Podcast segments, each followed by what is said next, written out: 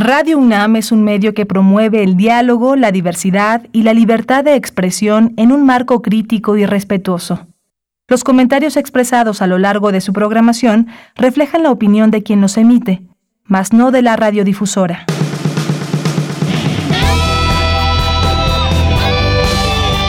Prisma RU.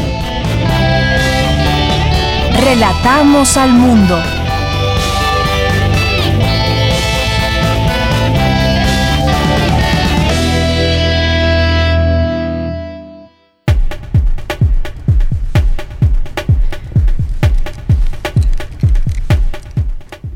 Bien, pues muy buenas tardes. Muchas gracias por acompañarnos ya aquí en Prisma RU, este informativo de una a 3 de la tarde aquí en Radio UNAM. Iniciamos, iniciamos con mucha información, luego pues de un de una noche con lluvia, bastante lluvia y además y encima de todo pues este sismo de 7.1 grados que se sintió por la noche y que pues bueno, quedó en 7.1 finalmente esta magnitud, hay apagones en cinco entidades se han registrado 150 réplicas de este sismo de 7.1, eh, según da cuenta el Servicio Sismológico Nacional. Y pues atentas las autoridades que hicieron recorridos desde ayer y que pues no hay mayores daños, aunque en Acapulco, donde fue justamente este epicentro, hubo pues varias afectaciones a casas, hubo eh, derrumbes en algunos sitios. Y pues bueno, desafortunadamente, desafortunadamente de nuevo nueva cuenta y en 7 de septiembre se vuelve a sentir un movimiento telúrico como este y que eh, pues todo, todo queda en la casualidad, no hay algo que refiera o que dé cuenta que en septiembre es cuando tiembla más, ni mucho menos. Ya platicaremos de este tema más adelante hoy aquí en Prisma RU. Eh, lo platicaremos con el doctor Raúl Valenzuela Wong, que es investigador del Departamento de Sismología del Instituto de Geofísica de la UNAM. Y también, pues desafortunadamente, como decía, las lluvias que no paran y que siguen eh, inundadas algunas zonas. Tula aún sumida en la inundación, vecinos siguen pidiendo ayuda. Nadie alertó del potencial de lluvias en Tula. 16 pacientes muertos es lo que se da a conocer al día de hoy. Y en Ecatepec hay quienes perdieron todo y el nivel de agua no baja en algunas zonas. Así el tema también de las lluvias. Y pues también además de este tema de los sismos, vamos a conversar sobre esto que fue un día histórico y fue un día histórico por eh, pues por la razón que ya desde ayer escuchábamos y que dimos cuenta aquí en este espacio esta decisión de la Suprema Corte de Justicia de la Nación de invalidar los castigos penales a las mujeres que abortan y que tendrá efectos generales en todo el país es lo que dijo ayer el ministro presidente Arturo Saldívar. Eh, la interrupción actualmente la interrupción voluntaria del embarazo se paga con cárcel en 28 entidades del país y solo está permitida en la Ciudad de México, en Oaxaca, Veracruz e Hidalgo. Vamos a platicar de este tema, este tema eh, con la doctora Marta Lamas, que es antropóloga, es catedrática en ciencia política del Instituto Tecnológico Autónomo de México. Vamos a conversar con ella sobre este tema, lo que significa para el país y claro, pues también hay una hay un porcentaje de personas que no que no están de acuerdo. Hoy vemos algunas de estas encuestas que dan cuenta de ello, esta eh, esta división, digamos, estas dos posturas en torno al aborto. Y vamos a platicar también de otro otro, tema hace unos días que se dio a conocer sobre el golpe de Estado en Guinea. Vamos a hablar sobre el tema con el doctor José Luis Gásquez, doctor en Relaciones Internacionales, estará aquí con nosotros. Hoy es miércoles, miércoles donde tenemos ciencia, tenemos medio ambiente a través de Sustenta, tenemos cultura, información nacional e internacional a través de nuestras frecuencias universitarias 860 de AM y 96.1 de FM. Les saluda aquí en el micrófono de Yanira Morán a nombre de todo el equipo y también allá en cabina saludamos con mucho gusto al equipo que se encuentra allá en la producción Daniel Olivares, en la asistencia de producción Denis Licea y en los controles técnicos se encuentra eh, Socorro Montes, mm, sí, se encuentra Socorro Montes allá en los controles técnicos. Así que, pues estamos listos y desde aquí relatamos al mundo. Relatamos al mundo. Relatamos al mundo.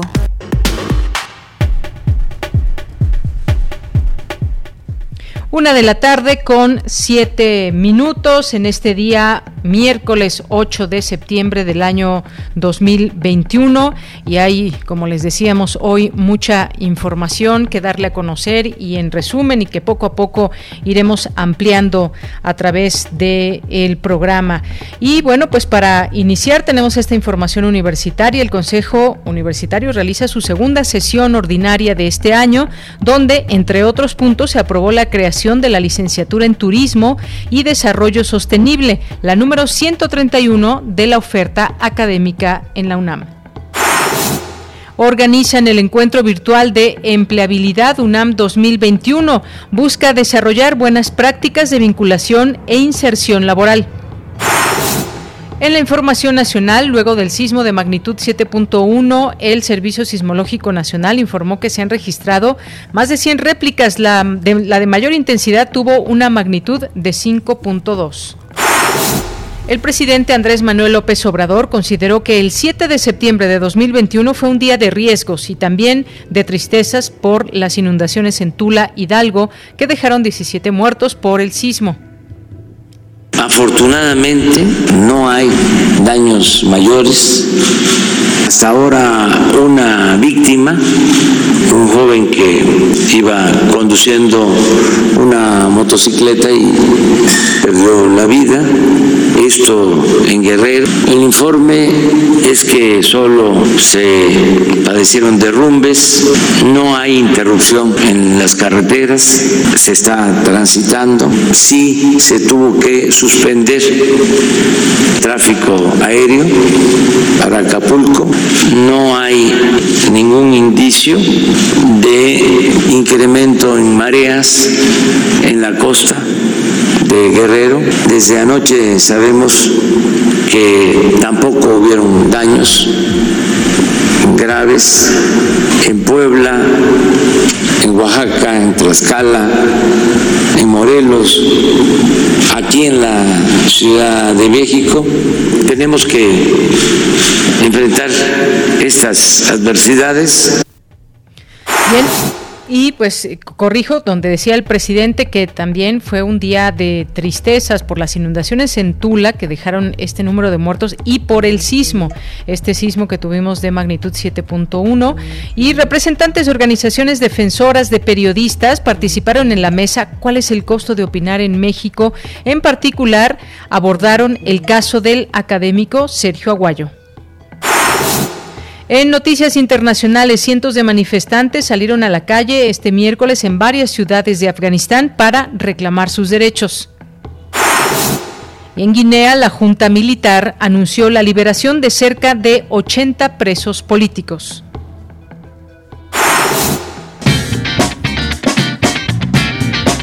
Hoy en la UNAM, ¿qué hacer y a dónde ir?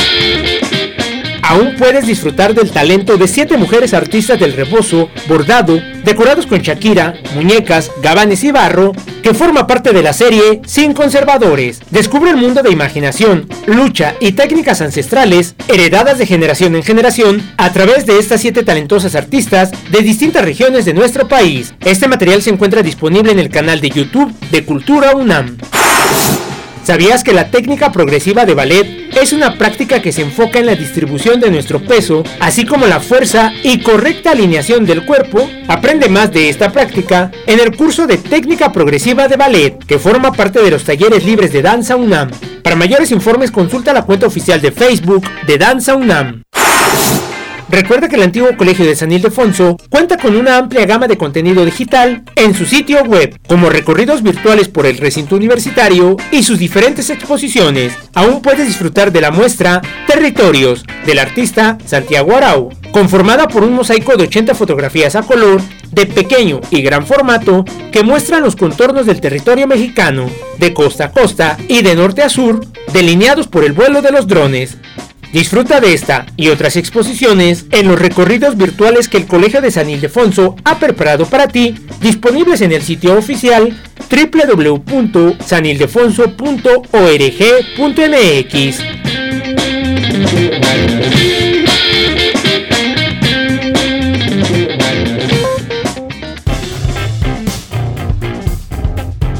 Campus RU. Bien, vamos a nuestro campus universitario de este día. La Secretaría General de la UNAM, a través de la Dirección General de Orientación y Atención Educativa, organizó el encuentro virtual La Empleabilidad UNAM 2021 para desarrollar buenas prácticas de vinculación e inserción laboral. Nos enlazamos con Cindy Pérez Ramírez para esta información. Cindy, buenas tardes. Adelante. Deyanira, muy buenas tardes. Te saludo con mucho gusto a ti y a todo el auditorio. Del 8 al 10 de septiembre se llevarán a cabo diversas actividades en línea con el sector empresarial, el personal académico, las dependencias de la UNAM y la comunidad universitaria conformada por las y los egresados, con la finalidad de compartir experiencias y herramientas para la empleabilidad, el emprendimiento y las buenas prácticas de vinculación e inserción laboral. Germán Álvarez Díaz de León, director general de Orientación y Atención Educativa de la UNAM, dijo que los jóvenes de América Latina y el Caribe enfrentan mayor exclusión laboral con empleos de menor calidad, bajos ingresos y muchos de ellos sin prestaciones. Desgraciadamente este confinamiento ha visibilizado muchas injusticias e inequidades sociales, entre ellos el impacto de forma negativa a las mujeres jóvenes, quienes tuvieron 17.6 puntos porcentuales de diferencia respecto a sus partes adultas en la categoría del PA. Datos desafortunadamente coinciden con lo de la encuesta global sobre jóvenes del COVID-2020 realizada bajo la auspicio de la Organización Internacional del Trabajo en 112 países. El 17% que trabajaban antes de la pandemia dejaron totalmente de hacerlo, en especial los menores de 24. Las horas laborales disminuyeron a la cuarta parte. Dos de cada cinco redujeron sus ingresos. 17% sufren de ansiedad y depresión. Esto es terrible, porque estoy hablando de nuestros estudiantes. En nuestra universidad no se para y se detiene Deyanira, este encuentro virtual de empleabilidad UNAM 2021 busca ofrecer a las y los asistentes estrategias que les permitan la identificación y el desarrollo de competencias para adaptarse a los cambios en su vida académica y profesional y orientarse a las necesidades actuales del mercado laboral. Escuchemos al rector de la UNAM, Enrique Graue. Según datos de la última encuesta nacional de ocupación y empleo, al final del segundo trimestre de este año, el mercado laboral experimentó ya una recuperación de empleos perdidos a causa de la emergencia sanitaria. Esto es un perfil alentador y en este contexto es que este encuentro ocurre para el intercambio de experiencias y para el establecimiento de vínculos formales. Durante los próximos tres días, mediante un total de 70 actividades, se abordarán una gran variedad de temas en torno a siete ejes temáticos la empleabilidad de los mercados laborales, espacios de diálogo con universitarios y universitarias destacadas, emprendimiento, estrategias para, para entrevistas de trabajo, reclutamiento y conversatorios con distintos especialistas.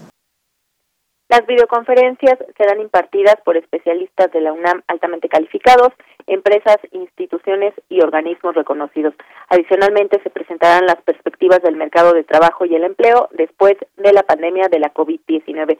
La página web es www.empleabilidad.unam.mx diagonal encuentro. Esta es la información que tenemos el día de hoy de Yanira. Muchas gracias, Cindy. Buenas tardes. Muy buenas tardes. Bien, pues ahí este tema de empleabilidad UNAM 2021. Nos vamos ahora con mi compañera Virginia Sánchez porque se lleva a cabo de manera virtual la segunda sesión ordinaria del Consejo Universitario y entre los puntos se destaca la transformación del Centro de Ciencias de la Atmósfera en el Instituto de Ciencias de la Atmósfera y Cambio Climático. Cuéntanos, Vicky, muy buenas tardes. Hola, ¿qué tal, Deya? Muy buenas tardes a ti y al auditorio de Prisma RU. Así es como tú bien comentas, este miércoles se llevó a cabo la segunda sesión del año del Consejo Universitario de la UNAM que por cuarta ocasión se lleva a cabo de manera virtual. Y al iniciar esta sesión, el rector Enrique Graue reconoció el compromiso del Consejo Universitario y de la comunidad universitaria para adaptarse a las modalidades y enfrentar los retos que han imperado durante la pandemia y destacó por ello la deuda que la universidad tiene con todas y todos. Escuchemos.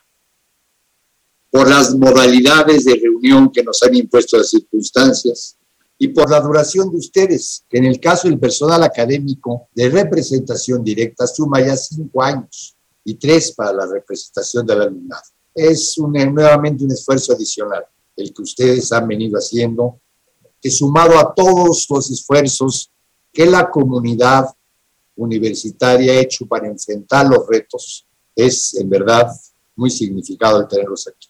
La Universidad Nacional está en deuda permanente con todas y todos ustedes.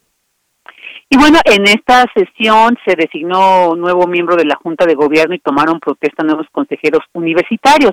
Entre los puntos relevantes fue que se aprobó la modificación del Centro de Ciencias de la Atmósfera en el Instituto de Ciencias de la Atmósfera y Cambio Climático.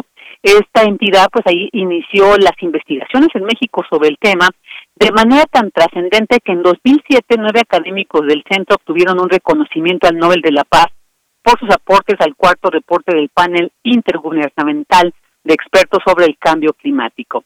Asimismo, se aprobó la creación de la licenciatura en Turismo y Desarrollo Sostenible que se impartirá en la Escuela Nacional de Estudios Superiores Unidad León y con la que ya suman 131 carreras en la oferta académica de nuestra máxima casa de estudios.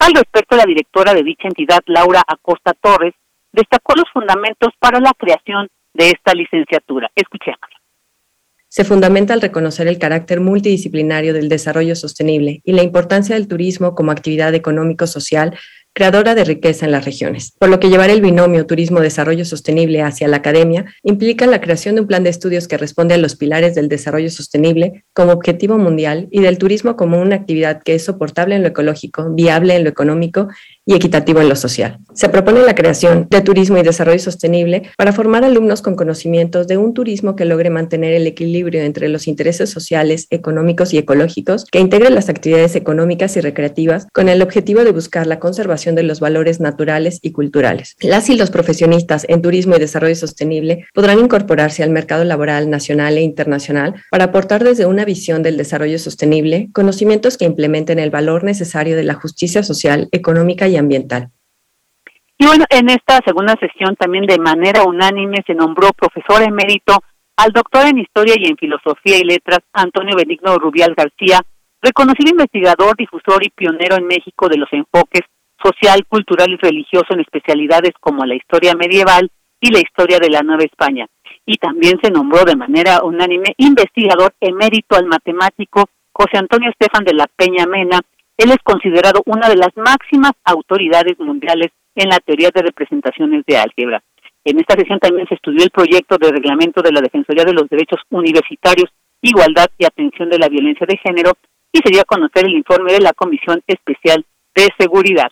De ella, este es el reporte sobre esta segunda sesión del año que realizó el Consejo Universitario de la UNAM. Bueno, y todavía se lleva a cabo. Así es, pues muchas gracias, gracias Vicky, allí estamos atentos a través a través de ti y gracias por estas estas noticias de las que nos das cuenta que hoy se han tocado ahí en el Consejo. Muchas gracias. A ti, Bella, muy buenas tardes. Muy buenas tardes. Prisma RU. Relatamos al mundo.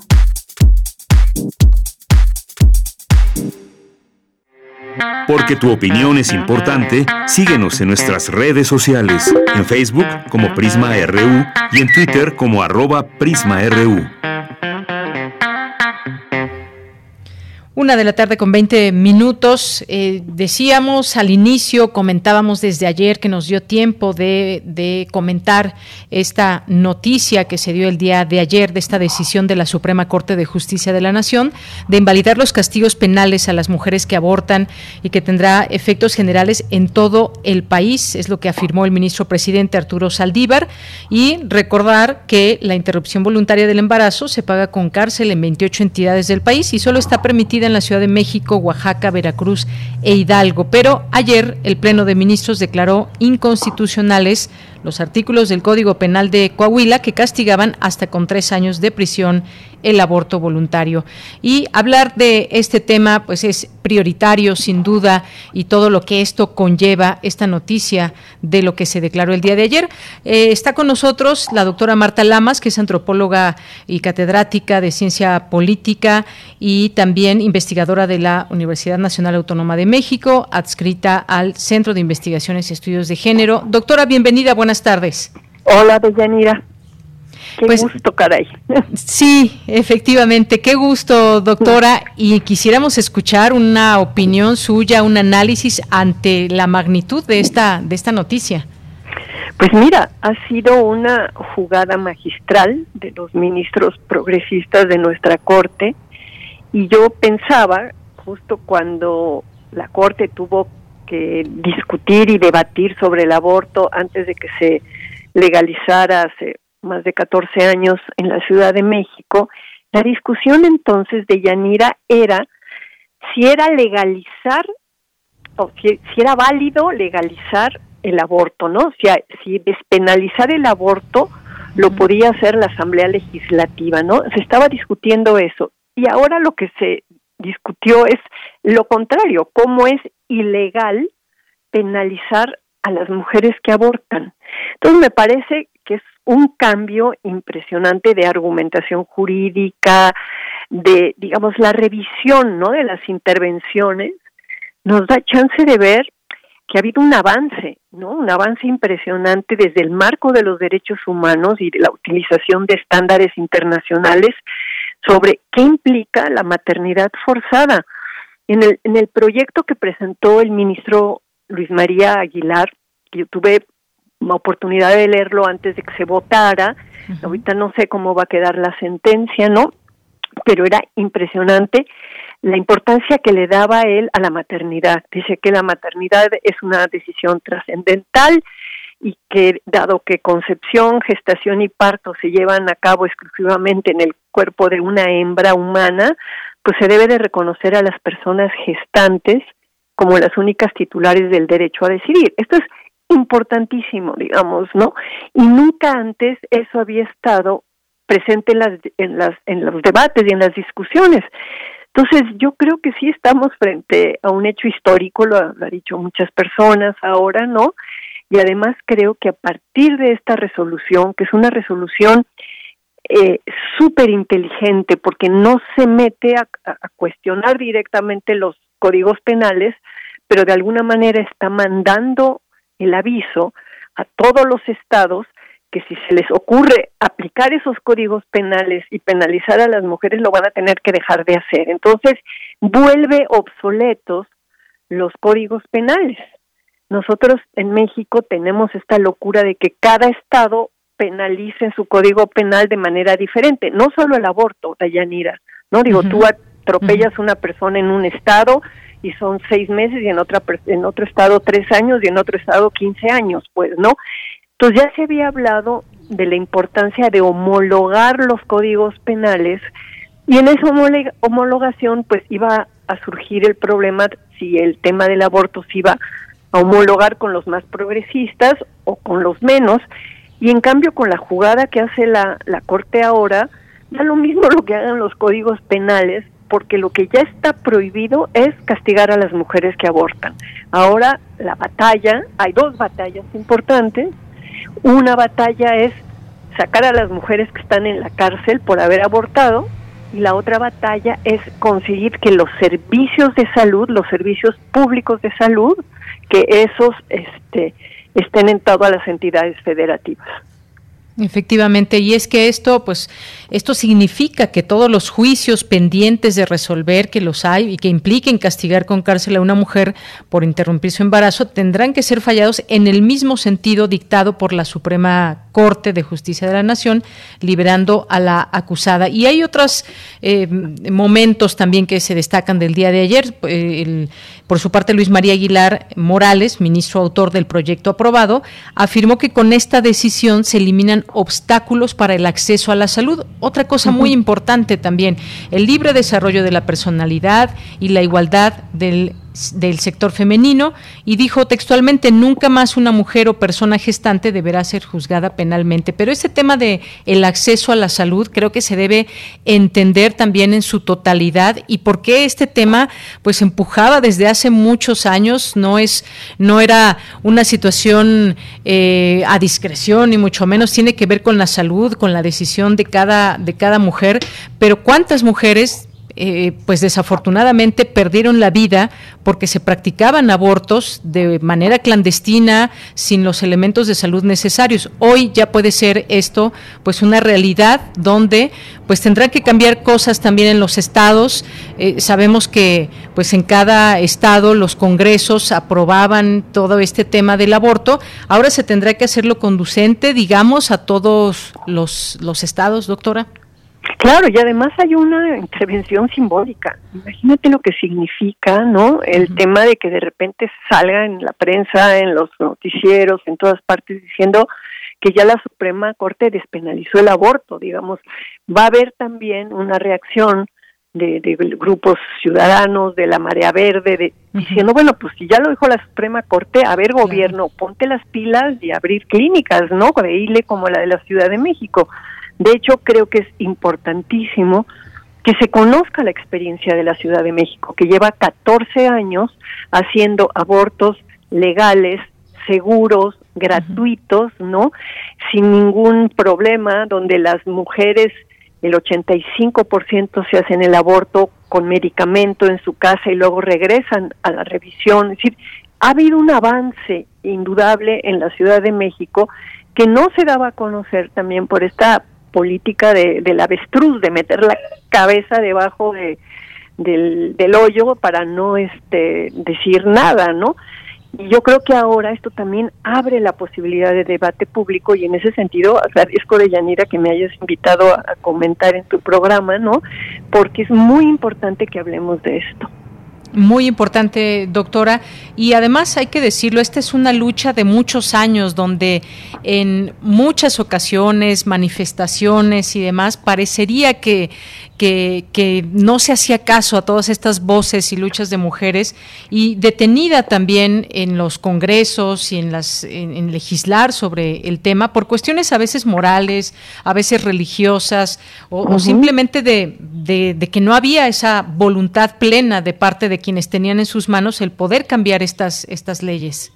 Fíjate que el, el punto básico es que frente al aborto sí hay dos perspectivas irreconciliables. O sea, esto, digamos, hay un profesor de Derecho de Harvard que escribió un libro que está traducido y en el Fondo de Cultura, que es buenísimo, que se llama justamente La Guerra de los Absolutos, ¿no? Es decir, quienes defendemos el derecho de las mujeres a decidir sobre sus cuerpos y quienes defienden el derecho de las personas no nacidas a vivir, digamos, ¿no? Tenemos perspectivas ideológicas totalmente opuestas que no vamos a cambiar.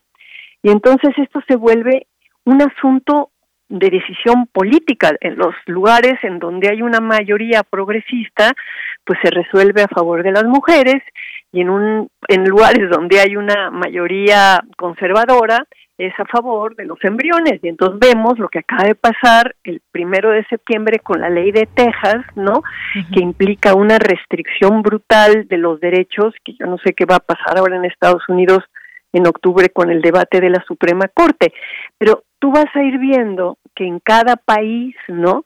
Las batallas políticas en torno al aborto se van dando así entre conservadores y progresistas, ¿no? Y que luego hay un momento en donde también las nuevas generaciones, pues como que dan un salto, ¿no? Y entonces ha, ha pasado, por ejemplo, en Europa, donde Inglaterra desde 1967 legaliza el aborto hasta las 24 semanas, ¿no?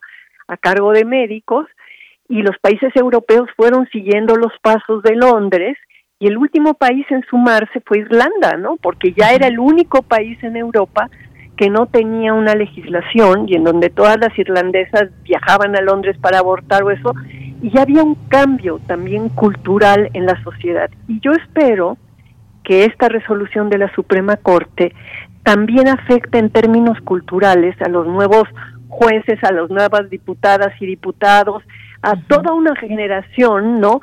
Que a lo mejor no ha vivido lo que hemos vivido quienes ya llevamos 50 años en esta batalla, ¿no? Que es toda esta confrontación con los grupos muy conservadores. Entonces, pues nada, es un día de festejar de Yanira, qué bueno que Radio UNAM está cubriendo esto porque verdaderamente es muy importante. Y ya para cerrar, no sé cuánto tiempo tengamos, pero te quiero decir que es muy interesante y ojalá y se pudiera dar en Radio UNAM un debate de cómo en un momento determinado la PGR puso una acción de inconstitucionalidad en contra de la legalización del aborto y cómo esta acción de inconstitucionalidad que se resuelve ahora se puso en el 2017 por la PGR también. ¿Y qué significa eso en términos jurídicos de cambio de posición y de cómo también una PGR con alguien como Medina Mora puede llegar a poner eso y otra PGR con este Alfredo Elías pone otra cosa. Entonces, hay muchísima miga en todo lo que pasó que podemos realmente profundizar y analizar de cómo está politizado el tema del aborto y que depende quién tenga en un momento determinado la posibilidad de incidir, le puede dar un giro pues hacia lo progresista o hacia lo conservador. Efectivamente, sí, todavía tenemos algunos, algunos ah, minutos, doctora. Y bueno, en este sentido también yo quiero destacar lo que dijo ayer la ministra Ana Margarita Ríos Farjat, además de que dio este dato de que cada año se practican entre 750 mil y un millón de abortos en México, de los cuales la tercera parte resulta en complicaciones que requieren atención médica. Y también habló sobre este, eh, esta postura de quienes están en contra de esta decisión, eh, del derecho a la vida que le han llamado y que dice esconde ideas machistas que limitan la libertad de ellas y las castigan por interrumpir la gestación. Además, dijo eh, del estigma, la impotencia y el abandono, enfrentar una sanción penal y se hace esto en nombre de la vida eh, bueno, pues algunas preguntas que también tendríamos que debatir y reflexionar, por supuesto, porque también salió por ahí una encuesta, doctora eh, Marta Lamas, donde dice que el derecho a abortar divide, el, divide al país 53% en contra, 45% a favor. Digo, esta es una, una toma nada más de, de mil personas que da a conocer hoy el financiero, pero interesante también saber, hay muchas, muchas personas que se manifiestan en contra desde su pues desde, desde, su religión, desde su moralidad y más, pero, pero ¿cómo ves? Fíjate, Deyanira, que yo discutiría mucho esas cifras. Nosotros estuvimos haciendo en Gire encuestas con Gallup, ¿no? Y, y la verdad es que la población no está mucho más 70-30, 70 a favor de un cambio y 30 y además importa mucho cómo se hace la pregunta. Si tú a la gente le preguntas si está a favor o en contra del aborto, mucha gente te va a decir que está en contra. Si tú les preguntas quién debe tomar la decisión de un aborto y les das opciones, la mujer, el médico, el diputado, no sé qué, pues el 80, 80 y pico por ciento te va a decir que la mujer. Claro. Entonces yo no me iría tanto por eso, por las encuestas. Sí vamos a tener una minoría que no está de acuerdo con lo que pasó y que además tiene vínculos muy fuertes con el Vaticano, con las iglesias evangélicas y que van a hacer mucho ruido, pero también creo que sí hay ya una discusión, digamos, en la sociedad y en la opinión pública respecto a la ventaja que significa la ILE, la interrupción legal del embarazo. Y a mí me gustaría recordar lo que dijo la, ministra Norma Piña, que además dijo que la penalización del aborto también castiga la sexualidad de las mujeres. Y hay mucho esta reacción de que, ah, se quedó embarazada por coscolina, ¿no? Pues ahora que pague las consecuencias. Como si el hecho de, de que la maternidad fuera un costo, ¿no? Obligado a la actividad sexual de las mujeres. Entonces me pareció realmente muy progresista y muy atinada la ministra Norma Piña de hacer ese señalamiento. Así es. Bueno, pues todo esto que está en la mesa y efectivamente eh, cómo se hace la pregunta y además a quién toca decidir en todo esto, también ah. dejar en manos estas decisiones en manos de políticos, en manos de autoridades que quizás no están sensibilizadas con el tema. Y bueno, pues ya veremos, doctor, en los próximos días la Suprema Corte continuará analizando este tema del aborto. Eh, mañana comenzará a resolver una acción de inconstitucionalidad sobre la inclusión del derecho a la vida en la Constitución de Sinaloa y también otra sobre la objeción de conciencia incluida en la Ley General de, Salud. Son datos que, que, debemos de seguir y que será importante como parte de toda esta gran discusión.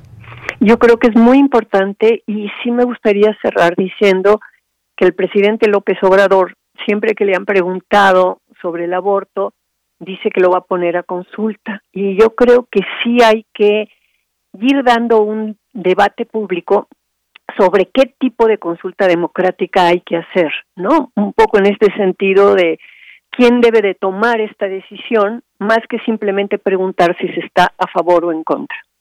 Muy bien, y ya que usted lo toque, ya con esto nos despedimos, doctora. Pues cómo ve, esto es un algo que en su momento también tomó como bandera, hay que recordar la exsecretaria de Gobernación Olga Sánchez Cordero, de decir que pues la marea verde iba a estar presente y que ella iba a luchar también porque el la interrupción del, embarazo fuera legal en todo el país. Eh, tocando ese tema de la cuarta transformación, pues este, digamos, es un, es un logro de muchas mujeres, es algo que se discutió en la Suprema Corte y que le toca ahora a este gobierno, pero cómo, pues cómo verlo más allá de esta pregunta que dijo López Obrador que tendría que ser consultada, cómo eh, pues esto se da en el marco de este gobierno. Claro, pero además no hay que olvidar que las dos legalizaciones, la, la de Hidalgo primero y luego la de Veracruz, la saca la mayoría de Morena en los congresos. Entonces, una cosa es la postura personal del presidente, que a lo mejor a mí no me convence mucho, y otra cosa es que en Morena hay muchas feministas de larga data, muy comprometidas, y no solo las chavitas de la marea verde que están en todos los estados impulsando eso. Y tenemos también funcionarios como Alejandro Encinas, que fue a la reunión de población hace dos, dos años como subsecretario, con un pañuelo verde amarrado a la muñeca.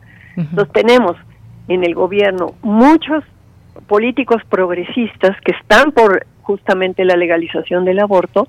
Tenemos un movimiento feminista muy activo en todos los estados del país y, digamos, tenemos en este momento una Suprema Corte totalmente pintada de verde, ¿no?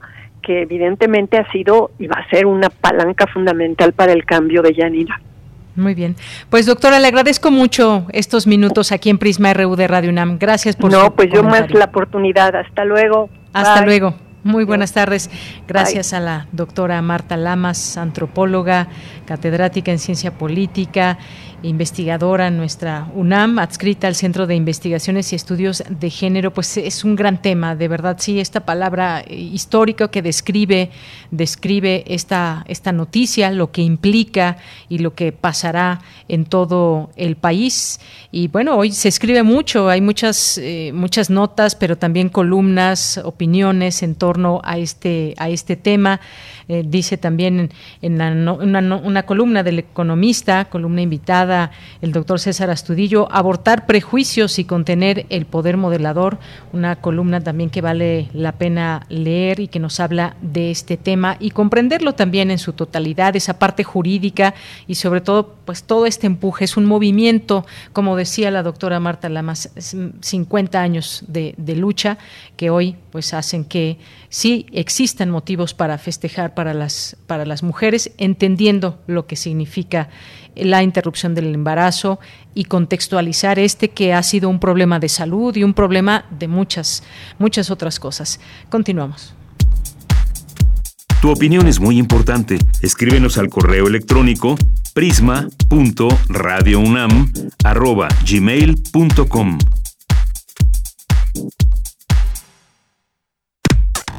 Relatamos al mundo. Relatamos al mundo.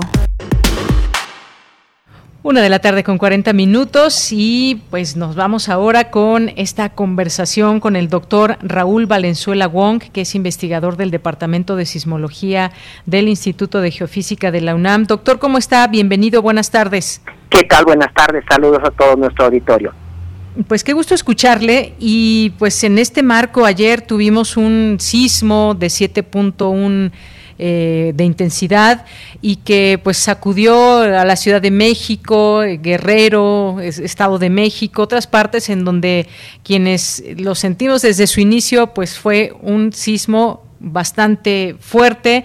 Otra vez septiembre, otra vez 7 de septiembre, que es mera casualidad, hay que decirlo, no tiene que ver nada con que septiembre sea el mes de los sismos, ni mucho menos, pero pues también esto enmarcado con otras cosas, doctor, porque recientemente también tuvimos sismos en lugares donde normalmente, donde normalmente no tiembla, como es Guanajuato, como es San Luis Potosí. ¿Qué nos puede decir de lo que está sucediendo? Si quiere empezamos con este tema de el sismo que ayer se sintió con epicentro allá en Acapulco. Claro que sí, es correcto. Eh, sí, efectivamente, el sismo de, cerca de, de, Acapulco, ¿verdad? Ocurre dentro del cinturón de fuego del Pacífico enmarcado dentro de lo que nosotros llamamos la, tectónica de placas, eh, interaccionan en este caso la placa de América del Norte que contiene al, continente, al territorio mexicano, y la placa de cocos que se encuentra por debajo del mar, pero una parte se encuentra también por debajo de, del territorio nacional y que digamos lo de paso fue responsable de los dos sismos importantes que tuvimos en septiembre de 2017 también, aunque con características un poco diferentes por encontrarse sus epicentros más alejados de la de la costa, eh, que en ese caso pues se afectaron exclusivamente la, la placa de la placa de cocos. Eh, y que bueno, como todos sabemos, a final de cuentas, eh, frecuentemente eh, nosotros sabemos que la costa del Pacífico mexicano, empezando en Jalisco, pasando por Colima, Michoacán, Guerrero, Oaxaca, Chiapas, frecuentemente ocurren sismos, digo, esto no es nada novedoso. aquí es importante mencionar, los sismos se producen en lo que nosotros llamamos fallas, para tratar de imaginarlo, podemos imaginarnos la falla como una superficie y en esas fallas se juntan dos grandes bloques de roca. Podríamos pensar un poquito, tratando de hacer una analogía, que una falla podía ser, este, si yo tomo o coloco mi mano extendida y luego mi otra mano y, la, y, las junto, ¿verdad? Entonces, e, e, esa, ese contacto entre una mano y otra sería la falla y cada una de mis manos estaría representando uno de estos dos grandes bloques de roca o de estas grandes placas tectónicas es como a lo mejor estamos un poquito más acostumbrados a pensarlo y nos es más fácil de imaginar o de visualizar. Sin embargo, estas fallas existen también en otras partes que no coinciden con, los límites de placas. Y lo decíamos, puede ser el caso de los dos sismos de septiembre de 2017, donde una placa se rompe, decíamos el caso de la placa de, Cocos en, en, esos dos sismos de, de 2017, pero también puede ser la placa de América del Norte que tenga a su interior estas fallas y se rompa. Es lo que estamos precisamente eh, hablando cuando vamos, pensamos en los sismos que están estado ocurriendo en el estado de Guanajuato y en, y en San Luis Potosí. Pues existen una serie de fallas más pequeñas de las que tenemos en la costa del Pacífico que también pueden llegar a producir sismos, aunque no estos no se dan tan frecuentemente como, como, como los otros que estamos más, más acostumbrados. Y esto también es importante mencionarlo, eh, esta zona de Guanajuato, San Luis Potosí, eh, se encuentra hacia, hacia el norte del eje volcánico, sin embargo, bueno, procesos geológicos, procesos tectónicos que han ocurrido hace muchos millones de años, eh, han conformado, ¿verdad?, la, geología que existe actualmente y que pueden haber producido sismos de manera muy activa en el pasado eh, hace, estamos hablando de 10 millones, 20 millones de años, y que con el paso del tiempo pues se vuelven menos activos, pero de, cuando en cuando pues puede llegar a producirse esa acumulación de energía, esa acumulación de deformación, que en algún momento tendrá que liberarse en forma de en forma de ciclo. En este caso pues son relativamente pequeños, eh, no ocurren muy frecuentemente, pero ciertamente la, la población verdad de la región al no estar acostumbrada a estos fenómenos eh, tan frecuentemente, pues sí, sí la toma por sorpresa. Efectivamente, sí toma por sorpresa. Y esto que habían dicho que puede ser el nacimiento de un volcán, ¿se, se sabe más sobre esta teoría? Eh, no, no, eh, es común que cuando ocurren sismos, ¿verdad? Y que no, mm, precisamente en, lugares donde no estamos muy acostumbrados, a la gente lo más fácil que le hace que se le, la, explicación más fácil que se le viene a la mente a la gente es que esté asociado con un volcán. Quizá porque físicamente nosotros tenemos todos la, idea de un volcán, hemos visto volcanes o por lo menos hemos visto fotos de volcanes, mientras que los sismos como que pues bueno, sentimos la sacudida, vemos los efectos en los edificios destruidos, pero como que pues así como que viste el sismo, pues como que nos es más difícil de, imaginar, ¿no? Entonces, no, digo, por ejemplo, cuando nació, por decir, el, el Paricutín en 1943, tuvo actividad sísmica, nació nació el volcán, ¿verdad? Digo, fue quizá un, un, ejemplo muy claro, pero no, este no no tenemos ningún conocimiento que en esa zona de, de Guanajuato, San Luis, exista actividad volcánica. Si nos vamos un poco hacia, hacia el suroeste del estado de Guanajuato, en la zona limítrofe con Michoacán, sí hay actividad eh, volcánica que puede llegar a ocurrir, ¿verdad? Eh, pero no, en, ya más hacia el lado de, San Luis Potosí no es el caso. Eh, em, quizá ahorita un poquito para explicarles a nuestro auditorio, no sé si han visto en un mapa de México y ven la, la península de, de, Baja California, resulta que la península de Baja California hasta hace 13 millones de años no existía, o bueno, el, territorio existía, pero no en forma de península. Esa península estaba pegada con el resto del, del continente y aproximadamente hace 13 millones de años se empezó a desprender y formó lo que llamamos actualmente el Golfo de California.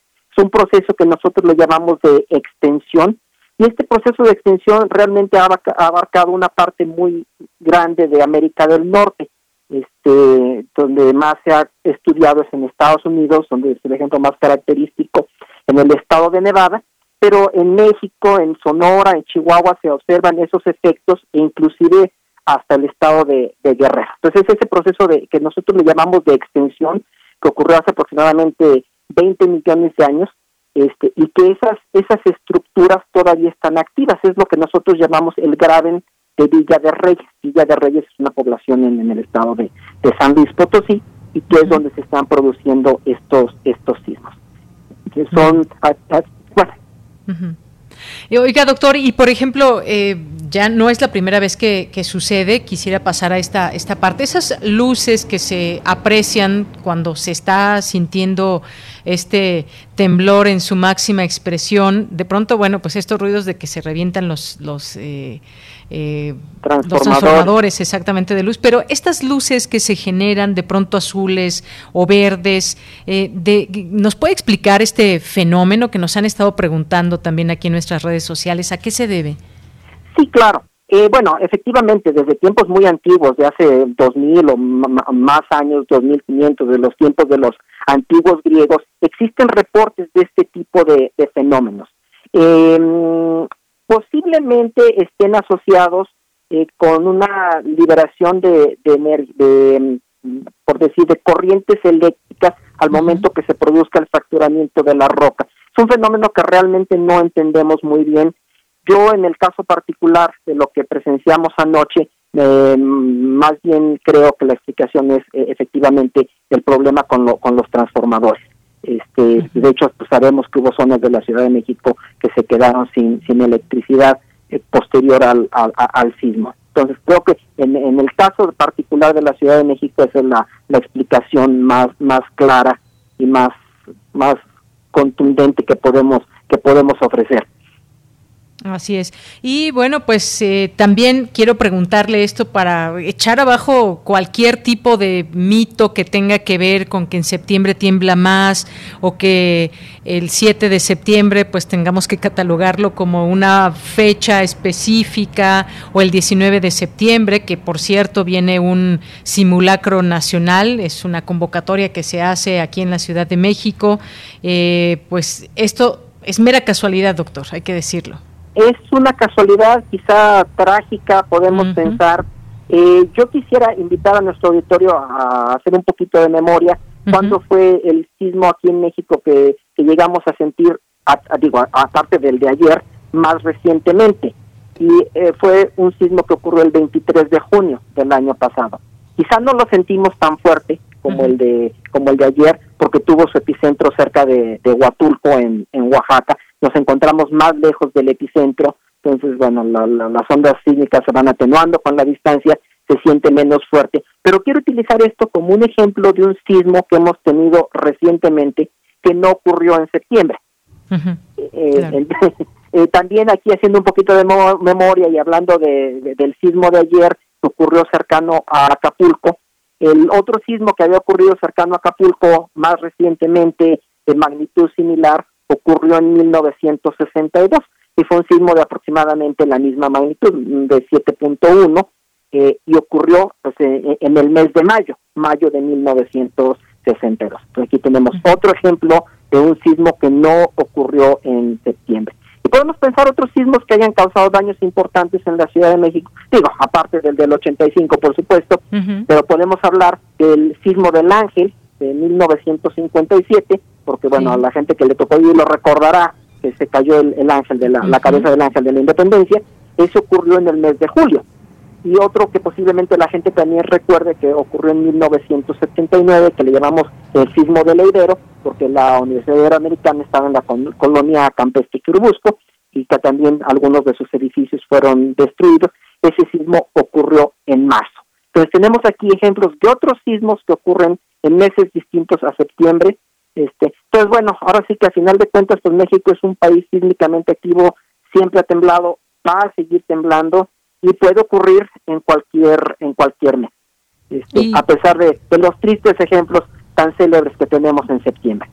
Así es, doctor. Y también es importante comentar lo que estamos, o eh, le pregunto a usted, ¿qué le parece que en la preparación como Ciudad de México y como otras entidades que también son muy sísmicas, cómo, cómo ha sido al pasar de los años la preparación que se tiene, la respuesta por parte de las autoridades, la organización por parte de la ciudadanía, el salir y buscar un, un lugar eh, seguro? ¿Cómo, ¿Cómo lo ha visto al pasar de los años? Claro, yo creo que una de las lecciones más importantes que hemos aprendido, quizá trágicamente, es, pues a final de cuentas, la importancia de los reglamentos de construcción. Digo, por un lado, eh, por, por principio, ¿verdad?, que estos existan, que sean adecuados, pero también la importancia de que, de, que estos se cumplan. Este, entonces, bueno, en ese sentido, eh, yo creo que hemos avanzado, sin embargo, yo creo que también nos queda camino por recorrer y digo, recordando sismos del 19 de septiembre del de 2017, pues tenemos ejemplos bastante bastante trágicos, ¿no? Este, entonces yo creo que tenemos este todavía margen para para mejorar la, la calidad de, de, la, de las construcciones en, en nuestra ciudad. Que, que ah, de acuerdo, ¿verdad? Es algo que se dice de manera muy fácil, pero en algún momento pues nos requiere hacer una inversión tanto de tiempo como de como de dinero yo siento que hemos avanzado, pero también al mismo tiempo nos queda camino por recorrer. Efectivamente, nos queda camino por recorrer y, ese tema de las alertas sísmicas, estas que se encuentran en la Ciudad de México, que pues hay que recordar si falla alguna, hay que reportarla y demás, pero nos dan un tiempo clave para ponernos a salvo, salir del lugar donde estamos, si estamos en donde quiera que estemos, en el trabajo, en la casa y más. Esto ha ayudado también este, este sistema de, de alertas sísmicas. Claro, claro. Yo creo que también es un avance importante que hemos tenido eh, sin embargo, pues también tenemos que ser conscientes que existen ciertas limitaciones a este sistema de alerta. en un momento dado nosotros estamos en la Ciudad de México, eh, oímos que suena la alerta, pero en ese instante no sabemos en dónde fue en dónde fue el, epicentro. Eh, por ejemplo, precisamente haciendo memoria hace cuatro años, cuando fue el sismo de magnitud 8.2 en, en los estados de, Oaxaca y Chiapas, pues sonó la alerta y por la distancia tan grande entre el epicentro y la Ciudad de México, pues pasaron por lo menos 90 segundos entre que sonó la alerta y empezamos a sentir la sacudida en la Ciudad de México. Sin embargo, el 19 de septiembre de ese mismo año, pues este, como el epicentro fue tan cercano a la, a la Ciudad de México, pues de hecho empezamos a sentir la sacudida primero y la alerta sonó después. Y digo, no es que haya fallado la alerta, simplemente por la, la distancia tan corta entre el epicentro y la Ciudad de México no era posible eh, emitir ese aviso con, con anticipación. Este, entonces, digo, sí, efectivamente, qué bueno que, nos pongamos a, salvo, ¿verdad? Cuando, cuando suena la alerta, pero pues efectivamente tampoco sabemos al momento que suena cuánto tiempo tenemos antes de que nosotros podamos eh, empezar a sentir esa, esa sacudida. Efectivamente. Bueno, pues doctor, muchas gracias y participemos en este próximo simulacro nacional, domingo 19 de septiembre, me parece, todavía falta. domingo, sí algunos días. Tendrá, eh, será un ejercicio que tendrá una hipótesis de sismo como si fuera de magnitud 7.2, localizado en el centro de México, a 35 kilómetros al este de Acatlán de Osorio, Puebla, y una profundidad de 55 kilómetros. Esta será la hipótesis para este simulacro nacional. ¿Hay algo que nos quiera comentar con respecto a los simulacros? Bueno, con, sentido eh, o con respecto a esta hipótesis, pues es similar al sismo que tuvimos el 19 de septiembre de 2017, para que tratemos de, imaginarnos, ¿verdad? Si tuviéramos un sismo con esas características, más o menos qué tipo de, daños, qué tipo de reacción podríamos nosotros esperar tener. Y digo, claramente sí, en el sentido de estar nosotros prevenidos, ¿verdad? Eh, como decíamos, no tener nuestra mochila de emergencia con eh, víveres, documentos importantes, ¿verdad? Y, pero también un recordatorio, ¿no? En el sentido de que muchas veces nos quedamos pensando, bueno, si pudiéramos predecir los sismos, este, eh, insistir mucho en la parte de la prevención y de hacer ese esfuerzo tanto económico como de tiempo para nosotros poder garantizar que nuestras construcciones estén en buenas condiciones para poder resistir al próximo gran sismo que, que nos espera, no sabemos cuándo, pero que puede ocurrir también pues en cualquier momento.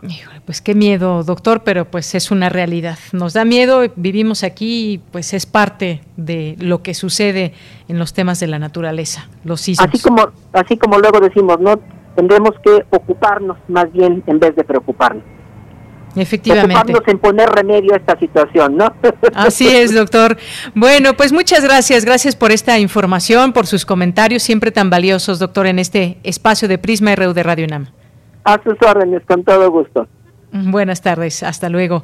Bien, pues fue el doctor Raúl Valenzuela Wong, investigador del Departamento de Sismología del Instituto de Geofísica de la UNAM. Y pues sí, qué sustazo el que nos llevamos ayer, más esa tremenda sacudida que eh, presenciamos ayer y en otras partes de la ciudad y, de, del país también. Bueno, pues nos vamos a ir con esta eh, invitación que nos deja Dulce Wet y con ello nos vamos después al corte para regresar a la segunda hora de Prisma RU.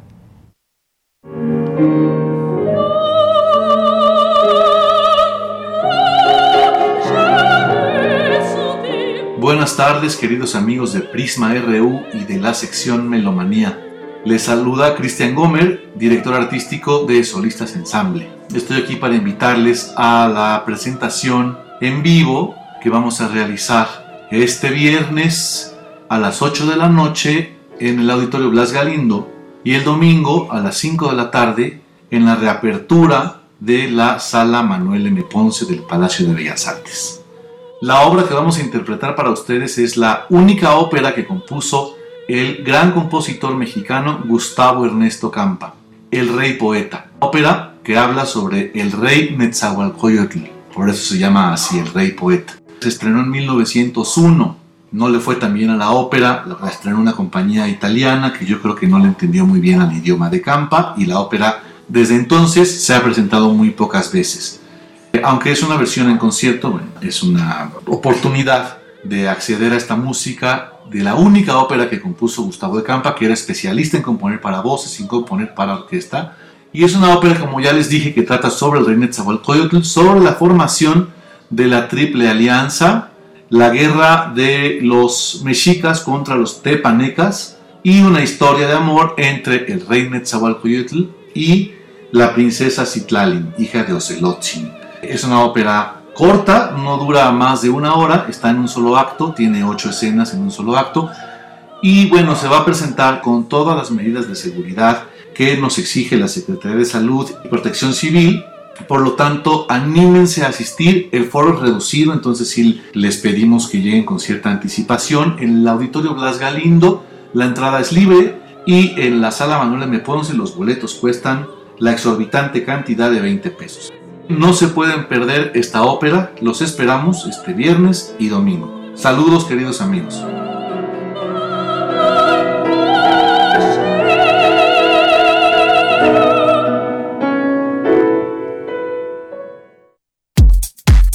Prisma RU. Relatamos al mundo.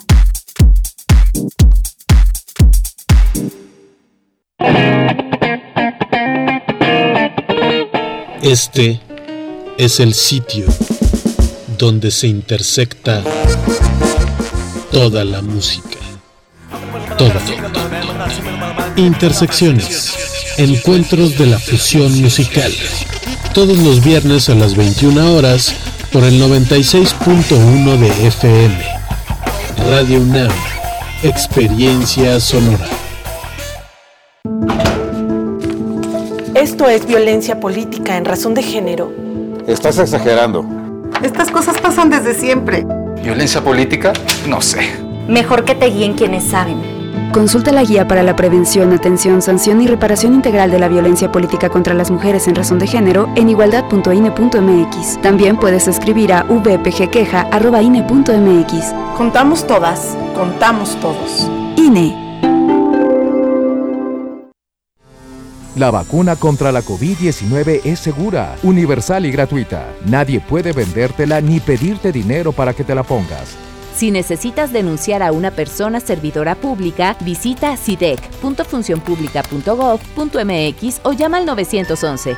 Cuidémonos entre todos. Vacúnate y no bajes la guardia. Gobierno de México. Este programa es público ajeno a cualquier partido político. Queda prohibido el uso para fines distintos a los establecidos en el programa.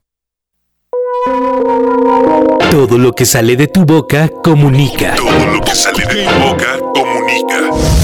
El aire, el volumen, la velocidad, el ritmo, el tono y muy de vez en cuando las palabras.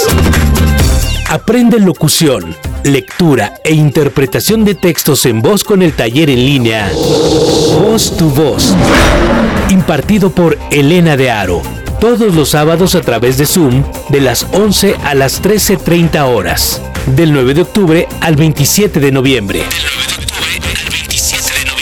Costo e informes en cursosrunam.gmail.com Que tus palabras, no caigan en el vacío. vacío. Radio UNAM invita, invita.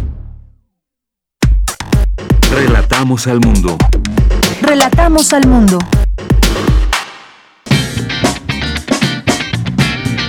Mañana en la UNAM, ¿qué hacer y a dónde ir? La Casa de las Humanidades te invita a participar en el taller Flor y Canto, relectura de la obra La visión de los vencidos, de Miguel León Portilla, que será impartido por el doctor Juan Carlos Torres López y forma parte de las actividades conmemorativas por los 500 años de la caída de Tenochtitlan. Las sesiones se llevan a cabo todos los viernes de septiembre de 13 a 15 horas. Consulta la convocatoria completa en el sitio oficial de la Casa de las Humanidades. En México existen alrededor de 69 idiomas que dan cuenta de la historia de nuestras comunidades, sus tradiciones y sus realidades. A partir de esta idea surge Sembraste Flores, serie que busca un encuentro con nuestras lenguas indígenas a través de la palabra escrita. En este programa nos acercaremos a la vida y obra de nuestros poetas en lenguas originarias. No te puedes perder la participación especial de Sara Monroy, poeta, escritora, danzante, cantante y rapera originaria de Punta Chueca, Sonora. Sintoniza mañana jueves nuestras frecuencias en punto de las 10 horas. Recuerda que durante el aislamiento social es importante realizar alguna actividad física. Por ello, la Dirección General del Deporte Universitario te invita a ejercitarte desde casa a través de diversos tutoriales en video de gimnasia estática, acondicionamiento físico, rítmico y aeróbico, entre otros. Este material se encuentra disponible en el sitio oficial de la Dirección General del Deporte Universitario, en su canal de YouTube y en sus redes sociales. Recuerda, en esta contingencia sanitaria, Deportes UNAM te invita a ejercitarte sin salir de casa. Para Prisma RU, Daniel Olivares Aranda.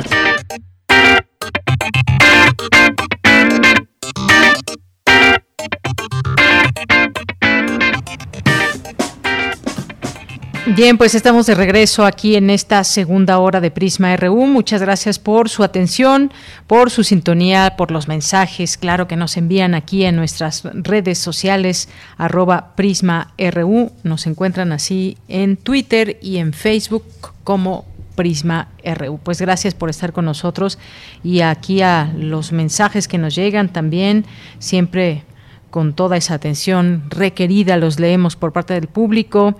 Mayre Elizondo nos dice, para tener en cuenta qué bueno que todos están bien, y nos manda aquí una fotografía de la mochila de vida que debemos incluir en esta mochila, si pues bueno, puede ser dinero, eh, duplicado de llaves, linterna de mano, radio portátil, alimentos no perecederos, agua embotellada, cobija, pañales y alimento para bebé, eh, y eh, otras cosas, una muda de ropa, cepillo, silbato y encendedor, plan familiar, una hoja de papel y pluma, documentos y respaldos en USB. Yo les pregunto, ¿todos tienen ya su mochila de vida preparada a la entrada de casa? Bueno, pues queda, que quede de tarea y quien no la tenga, pues que la comience a hacer. Creo que muchos ayer salimos en pijama, con la chancla y demás, y no teníamos la mochila de vida. Así que a, tomarlo en cuenta. Gracias, Mayra. Gracias también aquí que nos escribe Salvador eh, Medina. Nos dice muchos interesantes temas del día de hoy, la despenalización del aborto, lo cual me parece un gran acierto. El sismo del día de ayer, que aparte del susto, vemos que las construcciones están bien diseñadas y nuestra sociedad más preparada. Pues fue una intensidad considerable y muy pocos daños en lo que refiere aquí a la Ciudad de México, que se cayó alguna barda y pues quizás eh, algunas piedritas de algunos edificios. Tuve oportunidad ya de salir por la mañana y eso me di cuenta de algunas eh, construcciones, de algunos edificios, pero efectivamente, pues asuntos menores. Afortunadamente también ya hay una cierta manera de reaccionar también ordenada para pues evitar cualquier situación y estar alertas porque además de las réplicas, como ya nos dijo el doctor Raúl Valenzuela Wong, pues eh, los sismos son parte parte de la vida en esta en esta ciudad.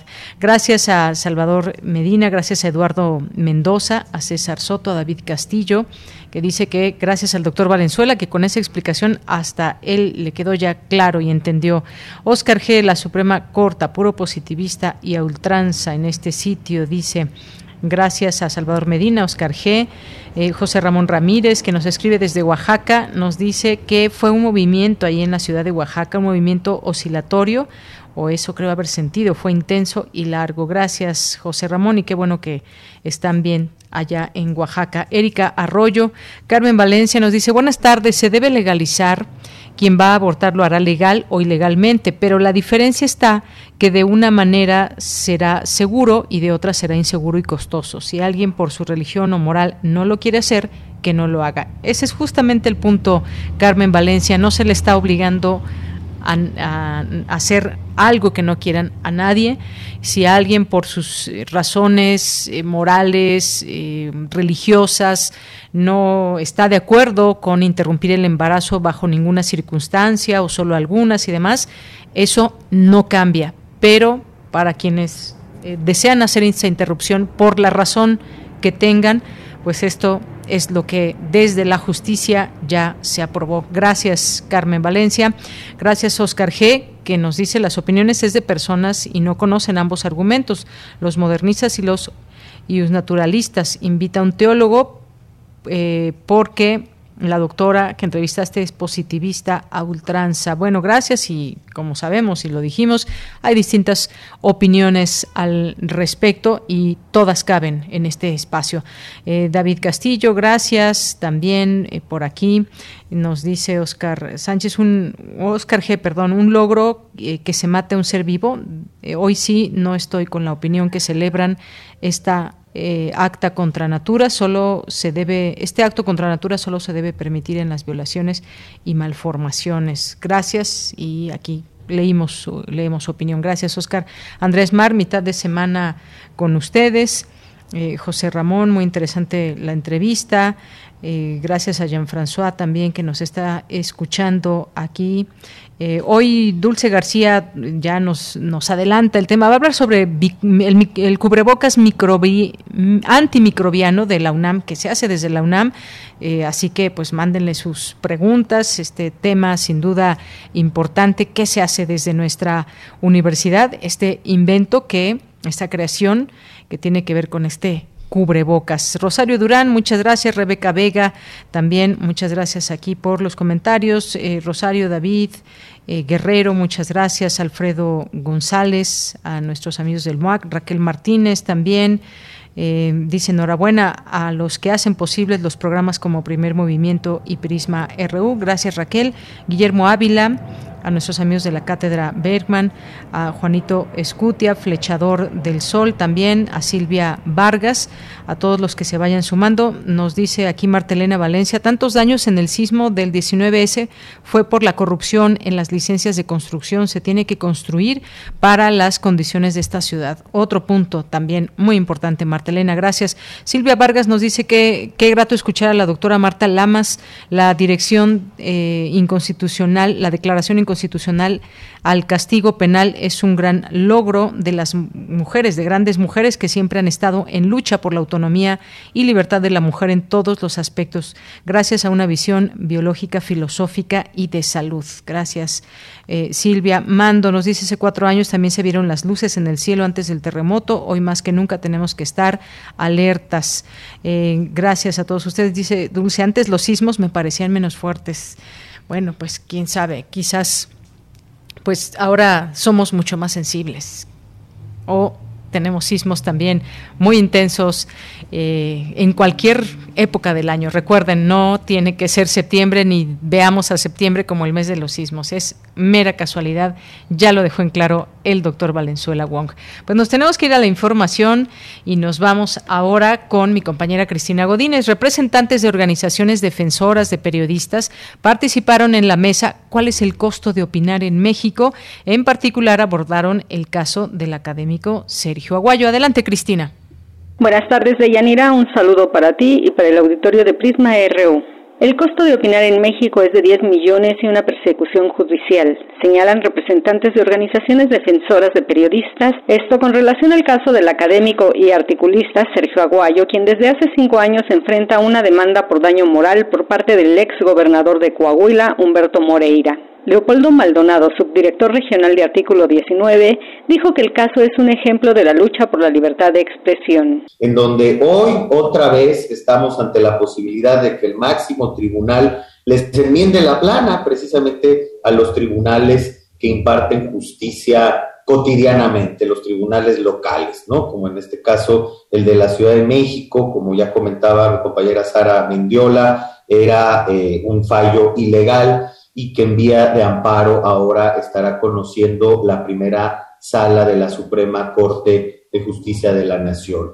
Jan Albert Hodgson, representante en México del Comité de Protección a Periodistas, señaló que por las cantidades arbitrarias no se trata de una reparación de daño, sino un intento de intimidar y de ocupar a la persona eh, demandada durante muy largos eh, periodos. Y ya que este caso eh, en particular ya lleva cinco años, ¿no? como mencionaron Balbina y, y, Leopoldo, de alguna forma tiene mucho éxito en esto. Entonces, Aquí en la Suprema Corte de, Justicia de la Nación se tiene la posibilidad de parar esto, de ponerle un alto a estos, estas demandas ridículas. Su parte, Sergio Aguayo agradeció el apoyo y acompañamiento de las organizaciones y expresó que uno no puede dejarse intimidar. Ha valido la pena la experiencia. Bueno, cuando uno lo mete ya en la danza, pues ya no se pregunta el por qué y si es justo o injusto. Por supuesto que llegan dudas y dicen, no, pues, yo para qué ando metido en estas danzas, pero en todo caso, lo que yo tengo claro, lo que, lo que he, entendido a lo largo de mi vida es que no puede uno dejarse intimidar por aquellos que no quieren que uno investigue asuntos de interés público. Y si es correcta mi hipótesis de que el profesor Moreira me quiso intimidar para que no investigara lo que sucedió en Coahuila, bueno, pues es parte de la consecuencia de querer investigar la violencia extrema de Coahuila, un estado que llegó a estar controlado, no en su totalidad, pero en buena parte por una organización criminal o Z. Deyanira, este es mi reporte. Buenas tardes. Muchas gracias, gracias Cristina Godínez, gracias por esta información y este tema, por supuesto, para discutir que tiene que ver con la libertad de expresión eh, o cuál es el costo de opinar en México y ese caso que en otros momentos también hemos abordado con el propio Sergio Aguayo y todo este trabajo que hizo que tiene que ver con el gobierno de Coahuila en su momento y, los Zetas y pues lo que le valió que fue una una demanda por parte del exgobernador de ese estado. Bien, pues nos vamos ahora a la sección de sustenta con Daniel Olivares porque hoy, hoy nuestro compañero nos explica cuál sería el posible escenario al que nos enfrentaríamos con la extinción de las luciérnagas. Adelante.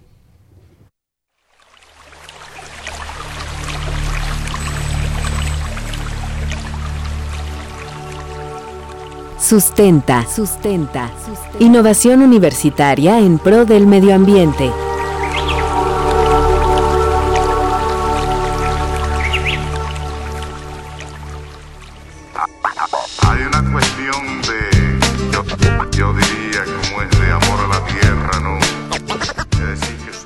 Buenas tardes a todas y todos los radioescuchas de Prisma RU. Bienvenidos a este espacio de sustenta. Les saluda con mucho gusto Daniel Olivares Aranda.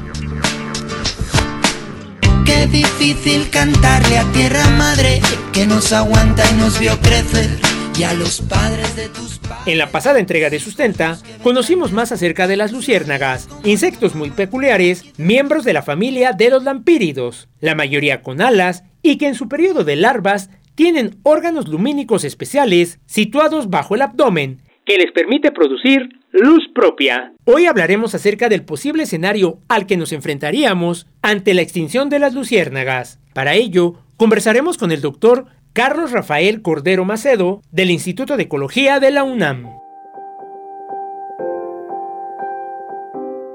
Las luciérnagas no son un simple espectáculo nocturno, cumplen con diversas funciones dentro del ecosistema. Por ejemplo, al igual que las abejas son polinizadores natos que contribuyen a la reproducción de diversas especies de vegetación. Su extinción provocaría un desequilibrio ecológico de grandes magnitudes. Actualmente diversos factores afectan la vida y reproducción de las luciérnagas, como la contaminación lumínica, la deforestación, el cambio de hábitat, los pesticidas, así como el cambio climático. Escuchemos al doctor Carlos Cordero, quien nos explica sobre el escenario al que nos enfrentaríamos si estos pequeños insectos desaparecen. En el peor de los escenarios, de que se extinguieran muchas especies de luciérnagas, bueno, en primer lugar sería una, una desgracia para los, la vida en la Tierra, ¿sí? Porque la desaparición de una especie, independientemente del impacto que tenga en la vida de los de los seres humanos eh, es una desgracia, ¿no? Y es una desgracia sobre todo si se debe a las actividades humanas, ¿sí? Eh, se pierde un linaje evolutivo, la cantidad de información de, que se pierde ahí es realmente dramática.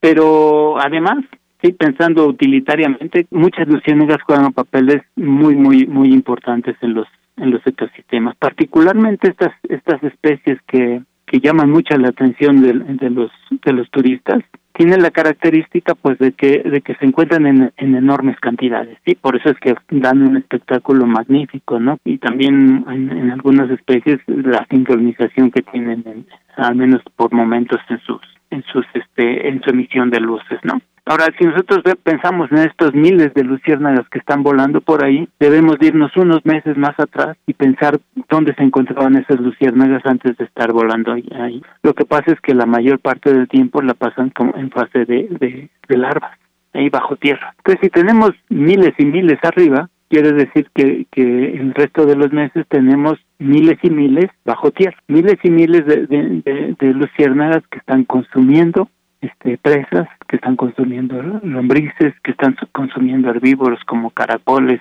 y, babosas, que están por lo tanto afectando las tasas de, herbivoría de muchas plantas, están afectando el aireamiento de los suelos al, al, afectar a las, a las lombrices, lo cual resulta en que tiene un enorme impacto a nivel de la, de la ecología de los, de los bosques. Las luciérnagas se localizan en diversas partes del territorio nacional, principalmente en Tlaxcala, Estado de México y Puebla, donde se reproducen en temporada de lluvias, es decir, entre los meses de mayo y agosto. Sin embargo, el avance de la urbanización hacia el bosque, así como el incremento de la luz artificial, ha provocado la disminución de la población de las luciérnagas. ¿Qué podemos hacer las y los ciudadanos de a pie para evitar la extinción de las luciérnagas? El doctor Carlos Cordero nos explica. Lo que nos tocaría a nosotros como ciudadanos, pues es obviamente presionar, ¿no? Presionar a, sus gobiernos, a los tomadores de, decisiones para, para tener un cambio realmente en, en, la manera en que nos relacionamos con la, con la naturaleza. Esto no es trivial, ¿no? Porque este, muchas veces hay conflictos, pues, con la con la realidad de, muchas poblaciones sí eh, es muy fácil decirle a la gente no tires los árboles pero este si es una fuente importante de ingresos para para esta gente pues este hay que ofrecerles alternativas. Para la gente que va a visitar a los los sitios pues mi recomendación sería hacer tratos directamente con las con los grupos locales, no hacerlo a través de grandes agencias de viajes que, que provocan que el dinero en realidad llegue a cuentagotas al sitio donde a la y a la población que, que está coexistiendo con las luciérnagas, que es la digamos la que la que hay que incentivar para que conserve los sitios. Obviamente hay que respetar todas las las reglas, no luces, no ruido, caminar por los sitios donde donde les dicen no salirse o no andarse llevando recuerdos de, de, de luciérnagas, etcétera, etcétera, ¿no? Ser muy respetuosos y llevar a los niños, llevar a los niños porque yo pienso que, que una cosa muy importante es la, la educación, ¿sí? Mm, yo creo que en los niños está la, la, la esperanza de que de cambie este modo que tenemos los humanos de relacionarlos de relacionarnos con la naturaleza. No tenemos ya tanto tiempo. Como ya lo escuchamos, nosotros podemos poner nuestro granito de arena para evitar, de alguna manera, la extinción de las luciérnagas. El futuro está en nuestras manos. Recuerda que comentarios y dudas puedes enviarlas a las redes sociales de Prisma RU o a mi Twitter personal. Me encuentras como arroba Daniel Medios TV. Para Radio UNAM, Daniel Olivares Aranda muriendo lentamente, mamá tierra, Hay una cuestión de, yo, yo diría, como es de amor a la tierra. Bien, pues dos de la tarde con 22 minutos, todo un tema este de las luciérnagas, estos pequeños insectos con luz propia y que debemos cuidarlos y nuestro grano de arena será muy importante porque entre la contaminación lumínica, el cambio climático, la deforestación, pues desafortunadamente pues se, pierde, se pierde esta posibilidad de, de vida, hagamos algo por, por ellas. Bien, pues nos vamos ahora a la información a la información internacional a través de Radio ONU. Estas son las noticias más destacadas de las Naciones Unidas con Beatriz Barral. El director de la Organización Mundial de la Salud pidió este miércoles prorrogar la moratoria de las dosis de refuerzo contra el COVID-19 hasta finales de año porque la brecha en la vacunación sigue aumentando. Hace un mes, el doctor Tedros instó a retrasar las terceras dosis al menos hasta finales de septiembre para dar prioridad a la población de riesgo aún sin vacuna. La situación mundial ha cambiado poco desde entonces, por lo que hoy pido que se prorrogue la moratoria al menos hasta finales de año, para que todos los países puedan vacunar al menos al 40% de su población. Las terceras dosis pueden ser necesarias para las poblaciones de mayor riesgo como los inmunodeprimidos, matizó, ya que hay pruebas de que la protección contra la enfermedad grave y la muerte está disminuyendo. La petición de Tedros se produce el mismo día en el que COVAX, la iniciativa para el reparto equitativo de vacunas, ha anunciado que este año solo recibirá 1.425 millones de dosis frente a las 2.000 estimados en julio. Entre las razones está la restricción de las exportaciones desde India, las compras masivas de los países ricos y los retrasos en la revisión de vacunas como la estadounidense Novavax. Venezuela recibió este martes el primer envío del mecanismo COVAX al país, 693.600 dosis de vacunas de Sinovac. Es el primer lote de las más de 12 millones de dosis que llegarán por medio de este mecanismo global. El director de emergencias de la Organización Panamericana de la Salud, el doctor Ciro Ugarte, dijo que es una gran noticia que el gobierno y la oposición hayan llegado a un acuerdo sobre las necesidades de salud y que esperan que la comunidad internacional pueda brindar apoyo al país. Venezuela, añadió, necesita más vacunas y más apoyo porque los niveles de cobertura aún son bajos y el número de casos y de fallecimientos está en una meseta, lo que indica que es necesario actuar rápidamente. Eh, y en las discusiones que se han tenido con el eh, mecanismo COVAX, con Gavi, eh, con el gobierno de Venezuela, con la Organización Panamericana de la Salud, se ha acordado dar prioridad a Venezuela en el acceso a esas vacunas, considerando la situación del país, pero también las coberturas que hemos visto y la situación de la pandemia. La OPS está trabajando para que las siguientes dosis de esta ronda del fabricante Sinopharm lleguen lo antes posible. La Oficina de Derechos Humanos en México y ONU Mujeres celebran la decisión de la Suprema Corte que declara inconstitucional que el aborto se considere un delito. Esta decisión ratifica el compromiso de la Corte con los derechos de las mujeres en México, dijo la Oficina de Derechos Humanos en un comunicado en su cuenta de Twitter, en el que reconocen la incansable lucha de las mujeres que lo han hecho posible. ONU Mujeres considera que la decisión es un paso histórico para que se garanticen los derechos humanos de las mujeres. Y el secretario general de la ONU alabó el espíritu de cooperación multilateral entre los países americanos para hacer frente al cambio climático.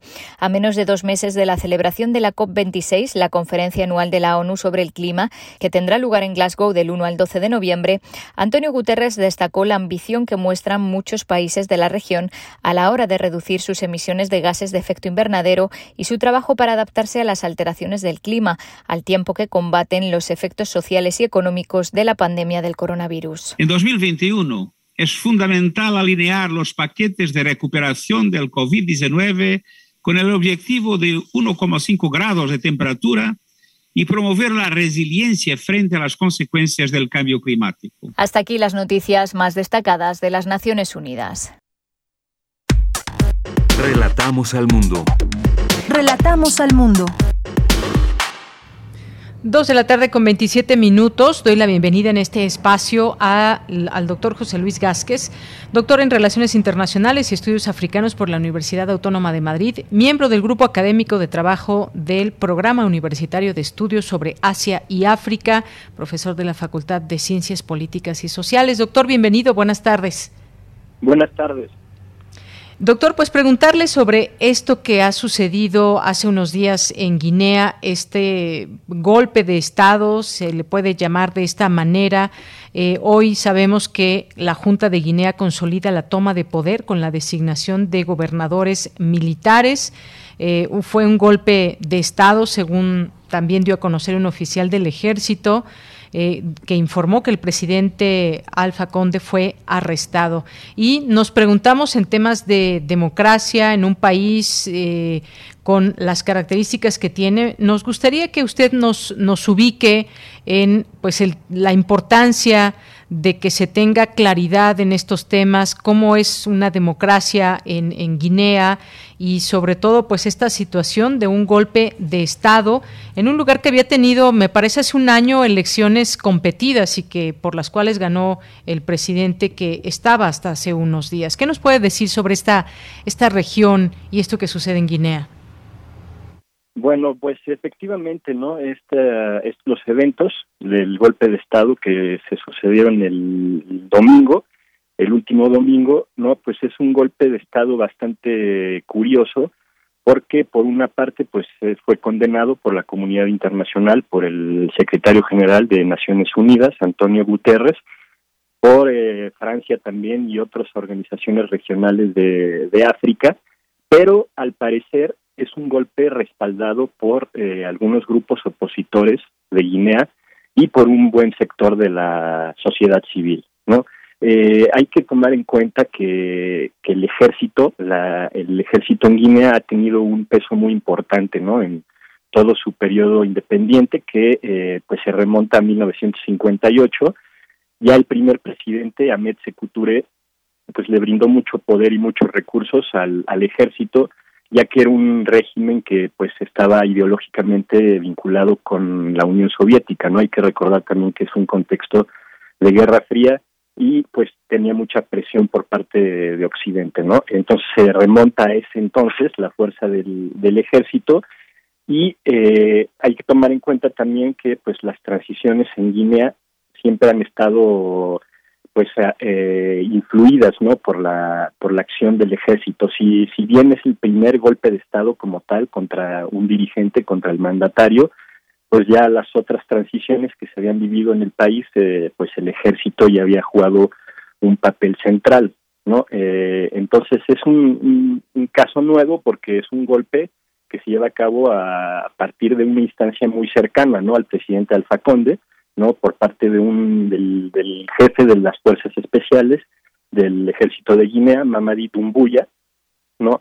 Que eh, pues hasta hace poco era era su aliado, ¿no? Estas fuerzas especiales fueron creadas justo en el contexto de crisis, ¿no? Que se vive en Guinea, que pues llega a su clímax este este domingo, ¿no? Pero que inicia desde el 2019 cuando Alfa Conde pues eh, modifica la constitución para presentarse a un tercer a un tercer periodo no de presidencial lo cual ocasionó mucho descontento social no y eh, mucha movilización por parte de la de la oposición Bueno, pues estas fuerzas especiales fueron creadas con el objetivo de combatir al terrorismo, ese fue el, el objetivo oficial, ¿no? Pero en la práctica se convirtieron en un instrumento de represión, ¿no? De la, de la oposición y de, y de manifestaciones de, de la sociedad civil, ¿no? En contra de este tercer mandato, ¿no? Y bueno, finalmente este clima de represión eh, le funcionó a Alfa Conde ya que pues ganó las elecciones muy, muy discutidas de,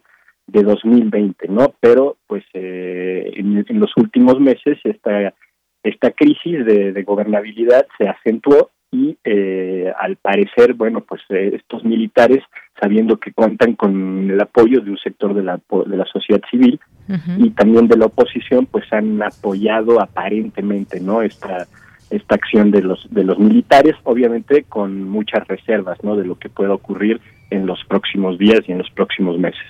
Claro, doctor. Y esto, pues, sin duda trajimos este tema también a la mesa, pese a que, pues, bueno, es un país lejano, es un país que, pues, eh, quizás no conocemos mucho de este contexto, contexto que usted nos está platicando. Y estamos hablando también, eh, y por eso nos llamó la atención este tema, de lo sano que puede ser tener o que se genere democracia en el mundo y en países como en este caso de Guinea, donde también se le dé esa oportunidad a la gente, a los habitantes, a poder decidir sobre, eh, por sus autoridades, quién es el presidente y todo lo que esto implica con todo y las propuestas que se tienen. Pero, pues sin duda esto que nos dice un tercer mandato, que podría haber sido el escenario en que se movían las cosas antes de este golpe de Estado, pues implicaba eh, perpetuarse en, en el poder por parte de Alfa Conde y quizás estos sean elementos también importantes de entender. Se quiere la democracia, sí, pero ¿a, qué costo o cómo o si es que se disfraza la democracia con actos como este de querer perpetuarse en el poder y de pues eso ya es hablar de otras cosas, de usar el poder para beneficio propio, para un interés más allá del que pueda darse a la gente. En esto más o menos es como cómo se mueve en, en, Guinea. ¿Qué decir de la, de la población? ¿Cómo es este país? Sus, con ¿Cuántos habitantes? Y, qué más nos puede decir en, en, el sentido de pues esta posibilidad que se está cerrando de, de, la democracia y también, bueno, entre toque de queda y demás, siempre sale perjudicada la población, doctor?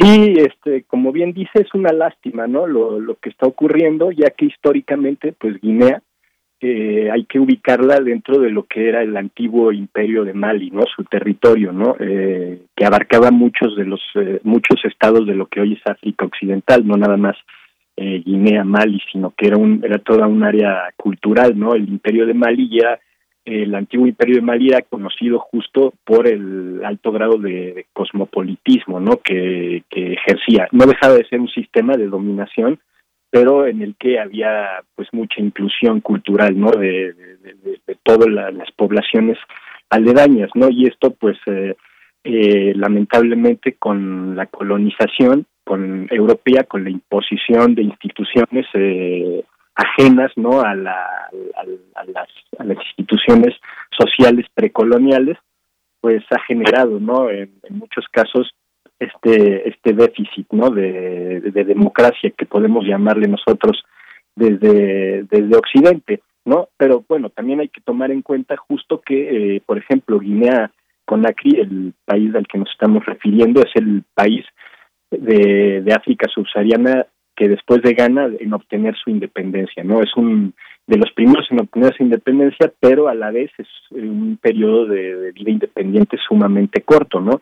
La, construcción de la democracia, pues, eh, eh, se inició apenas, ¿no? En, el año de 1958, cuando este país accede a la independencia y se ha ido liberalizando, ¿no? Paulatinamente a través de las décadas, también a través de la presión internacional, ¿no? Y la condicionalidad de la, del apoyo a la cooperación al desarrollo, pero eh, yo creo que la ciudadanía y la democracia se construyen poco a poco, ¿no? Y bueno, eh, fruto de, eh, prueba de ello, perdón, es que pues eh, la población, la sociedad civil, está parece ser que está del lado de los militares ya que pues están comprometidos a que se consolide no está el proceso democrático impidiendo que pues se, se cambie la constitución de esta forma y que pues los gobernantes se perpetúen en, el poder no evidentemente que queda la interrogante no qué tan legítimo es un, un cambio un cambio en el poder que se lleva a cabo a través de medios no democráticos no como es un, un golpe de estado militar. Pero eh, hay que ver no en los próximos días justo y cómo se crea el nuevo gobierno no de transición uno de los factores que más se está eh, promoviendo la oposición es que se establezca lo antes posible una agenda electoral justo para que el vacío de poder eh, no no quede ocupado por los militares de tiempo indefinido no Efectivamente. Bueno, pues sí, esto sin duda también importante eh, mencionarlo porque se está hablando también de escribir una, una constitución, una que se adapte a las realidades, capaz de resolver los problemas. Y vimos también en estas distintas imágenes y videos, pues mucha gente que salió a, las, a las calles también, eh, pues no sé exactamente si a festejar este golpe de Estado o en una especie de reclamo, pero también la parte internacional, hay una condena internacional. Ya vimos el Departamento de Estado de Estados Unidos advirtió que este, este golpe podría dificultar el apoyo de los socios internacionales de Guinea. Es decir, todo pues se vuelve un poco más eh, una dificultad, digamos, un grado más de dificultad de por sí, pues muchas veces estos países que siempre pues requieren de, apoyos, de estos eh, intercambios comerciales también y sobre todo pues estar atentos a los a la violencia también que se pueda eh, generar y qué está pasando entre la sociedad. ¿Están a favor de qué en Guinea?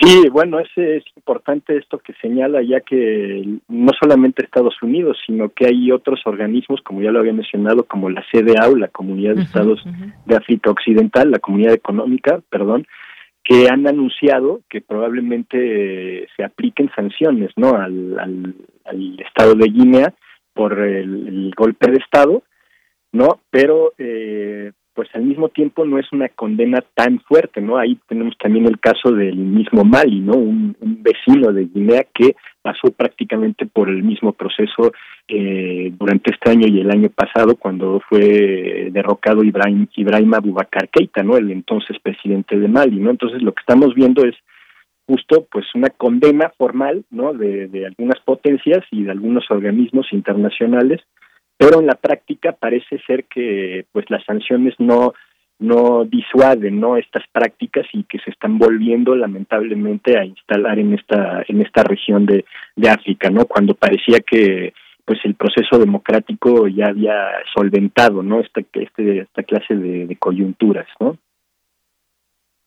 Efectivamente, doctor. Bueno, pues ahí está. Queríamos platicar con usted que conoce de este tema, ha estudiado esta, esta región desde el PUEA, eh, que es este programa de la UNAM para estos, eh, eh, estos, estos temas, digamos, que pues acompañan todos estos análisis desde esta óptica de la investigación, de conocer qué, qué pasa en estos lugares, cuáles son sus relaciones, cuáles son estos movimientos que se dan sociales, políticos, democráticos o antidemocráticos. Así que, pues, doctor, muchas gracias por estar aquí con nosotros en esta ocasión, aquí en Prisma RU de Radio UNAM.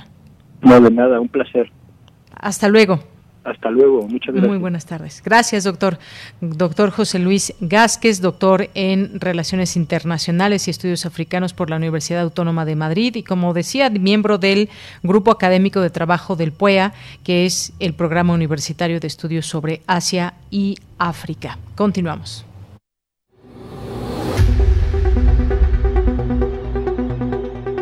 Dulce Conciencia. Ciencia. En Prisma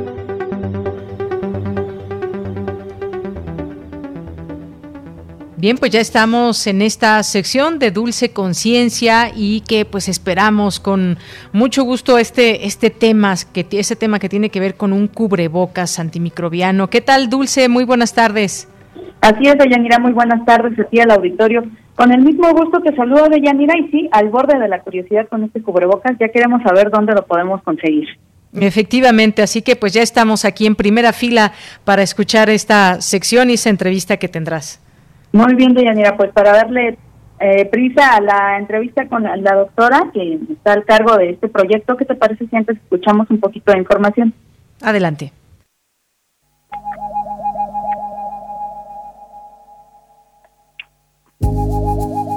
A lo largo de esta pandemia, una de las estrategias para evitar el contagio de COVID-19 que más ha sido cuestionada es la del uso del cubrebocas. Se habló de los materiales de los que son hechos, de la forma de cada uno y de cómo contribuían a la contaminación. Lo cierto es que es mejor usar un cubrebocas que andar totalmente al descubierto, y sus diseños son cada vez más sofisticados. Hoy surgió más que un nuevo diseño, una creación. Un grupo de científicos del Instituto de Investigaciones en Materiales de la UNAM, liderado por la doctora Sandra Rodil, creó un cubrebocas antimicrobiano. El SATCU está hecho de tres capas, una de las cuales está formada por nanocapas de plata-cobre depositadas en el polipropileno que inactivan al virus causante de la COVID-19. ¿Cómo lo hicieron? ¿Dónde lo podemos encontrar? Tenía que ser la UNAM. Para Radio UNAM, hice la gama.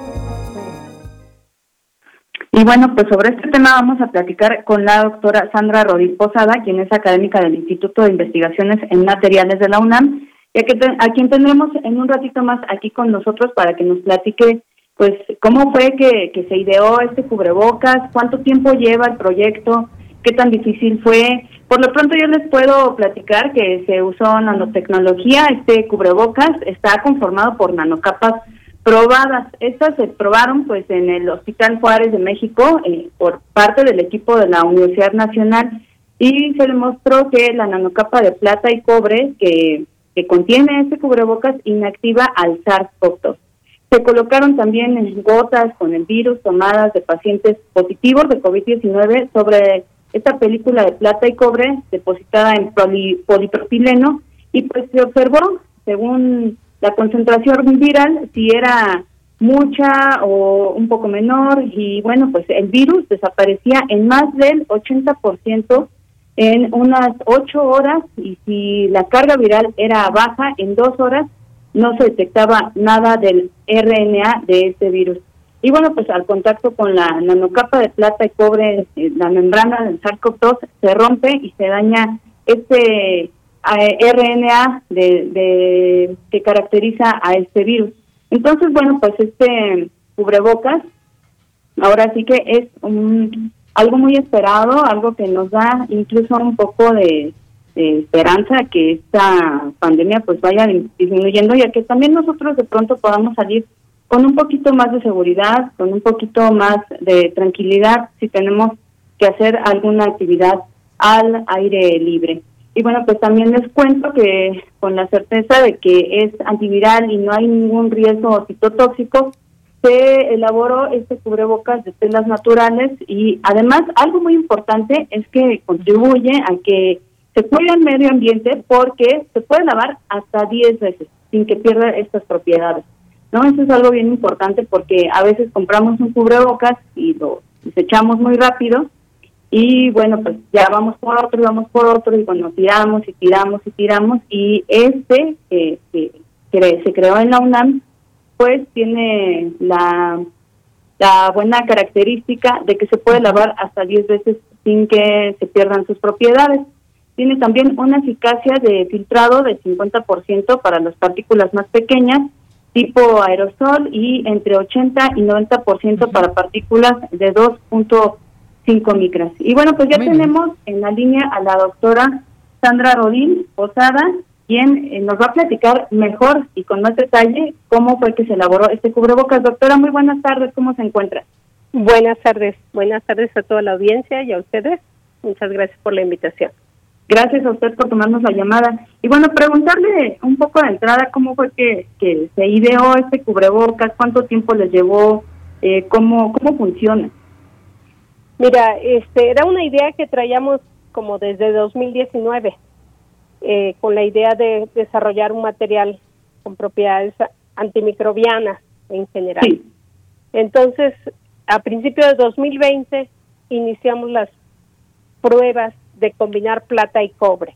Ambos metales han sido reportados como con propiedades viricidas y bactericidas. Y la ventaja de juntar los dos es que hay mejor transferencia de carga y esto incluso puede ampliar el espectro para los diferentes tipos de bacterias. Entonces, allí empezamos justamente antes de la pandemia, estábamos haciendo las pruebas de estudiar desde la plata al cobre y concentraciones intermedias, ¿no? Diferentes concentraciones entre plata y cobre. Eh, a la hora... Sí, adelante, adelante. A, la hora que se viene lo de la pandemia, pues nos vimos un poquito así detenidos, porque ya no podíamos venir a, a trabajar y demás, pero la, el gobierno de la Ciudad de México hizo una solicitud de apoyo para algunos proyectos que fueran justamente con el tema de COVID. Entonces dijimos, bueno, pues esto creemos que puede funcionar. Eh, hicimos la propuesta, nos vimos favorecidos eh, y dijimos, bueno, hay que empezar la investigación ya en serio, de, demostrar que sí funciona. Eh, entonces, por allí de dos, del, todo el 2020 estuvimos desarrollando, tuvimos los primeros resultados de que el SARS-CoV-2 se inactivaba por allí de octubre, noviembre, y lo quisimos corroborar, pero se vino el pico de diciembre, enero, y como ahí nos apoyamos con el Hospital Juárez de México, ellos estaban al full, ¿no? Eh, y allí fue que tuvimos que esperar un poco para ya tener la confirmación de que efectivamente en contacto, el virus en contacto con la superficie de plata y cobre va perdiendo, eh, bueno, las cuentas virales se van perdiendo, ¿no? Y esto debe ser consecuencia de que hay transferencias de carga que oxidan a la envoltura que cubre al virus y esto lo va dañando. Entonces, al final lo que vemos es que después de 24 horas prácticamente ya no hay. Ay, súper interesante, doctora. Qué bueno que se animaron a continuar con esta investigación. Y lo más importante, pues, es, ya platicamos hace un ratito aquí, que se puede lavar, este cubrebocas es reusable. Exactamente, sí, es, es uno de los puntos que también nos preocupa, ¿no? El hecho de que, pues sí, vamos a seguir usando cubrebocas por un rato. Eh, el impacto ambiental que ya se tiene del uso de cubrebocas es bastante grande a nivel mundial entonces dijimos, vamos a empezar con un modelo en tela que, que siga las líneas de un tricapa, por eso es dos capas de algodón o algodón poliéster, porque también la mezcla es buena, y una capa intermedia como material filtrante en donde está la nanocapa de plata cobre. Y esto, como ya mencionabas, pues da una, una eficiencia de filtrado, además de la protección viricida y bactericida, porque también lo tiene, ¿no? Claro, sí, súper confiable, se escucha ese cubrebocas. Doctora, ¿dónde lo podemos conseguir? ¿Ya está a la venta? Todavía no lo tenemos a la venta porque en realidad somos un laboratorio de investigación.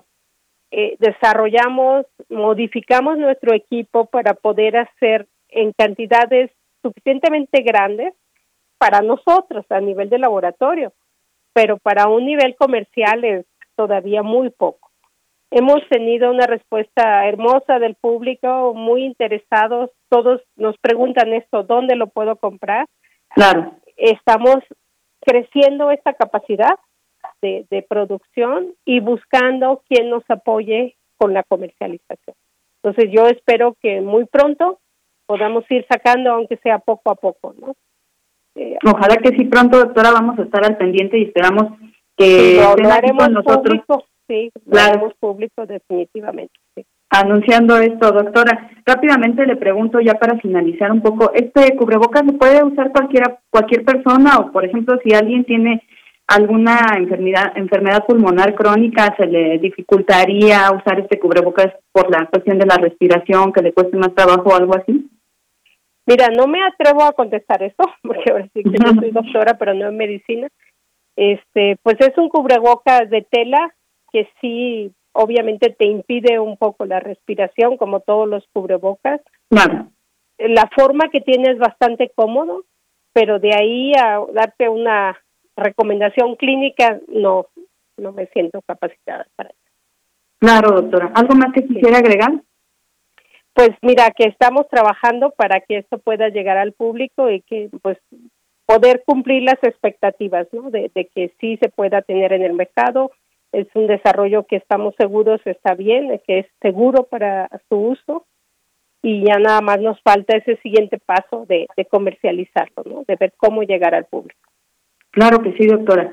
Súper confiable es el cubrebocas, sus investigaciones de usted, de su equipo. Esperamos tener aquí pronto el anuncio y por lo pronto las felicitaciones y, qué bueno que sigan trabajando en esto. Le agradecemos mucho toda esta información, doctora. Gracias a ustedes. Que esté muy bien. Es la doctora Sandra. Gracias. La doctora Sandra Rodríguez Posada, académica del Instituto de Investigaciones en Materiales de la UNAM. Vamos a seguir pendientes para saber cuándo va a salir este cubrebocas y que podamos adquirirlo todo. Yo agradezco mucho su atención, me despido y los dejo ya nada más con una frasecita. Muy buenas tardes. Tienes una cita con un científico. Navegando en la pandemia de la COVID-19, nos hemos subido al bote salvavidas. La tierra firme queda lejos. Mark Lipchich, epidemiólogo.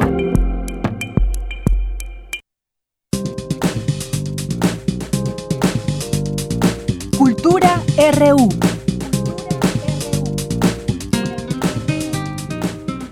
Bien, pues nos vamos ahora a la sección de cultura con Tamara Quiroz. Adelante.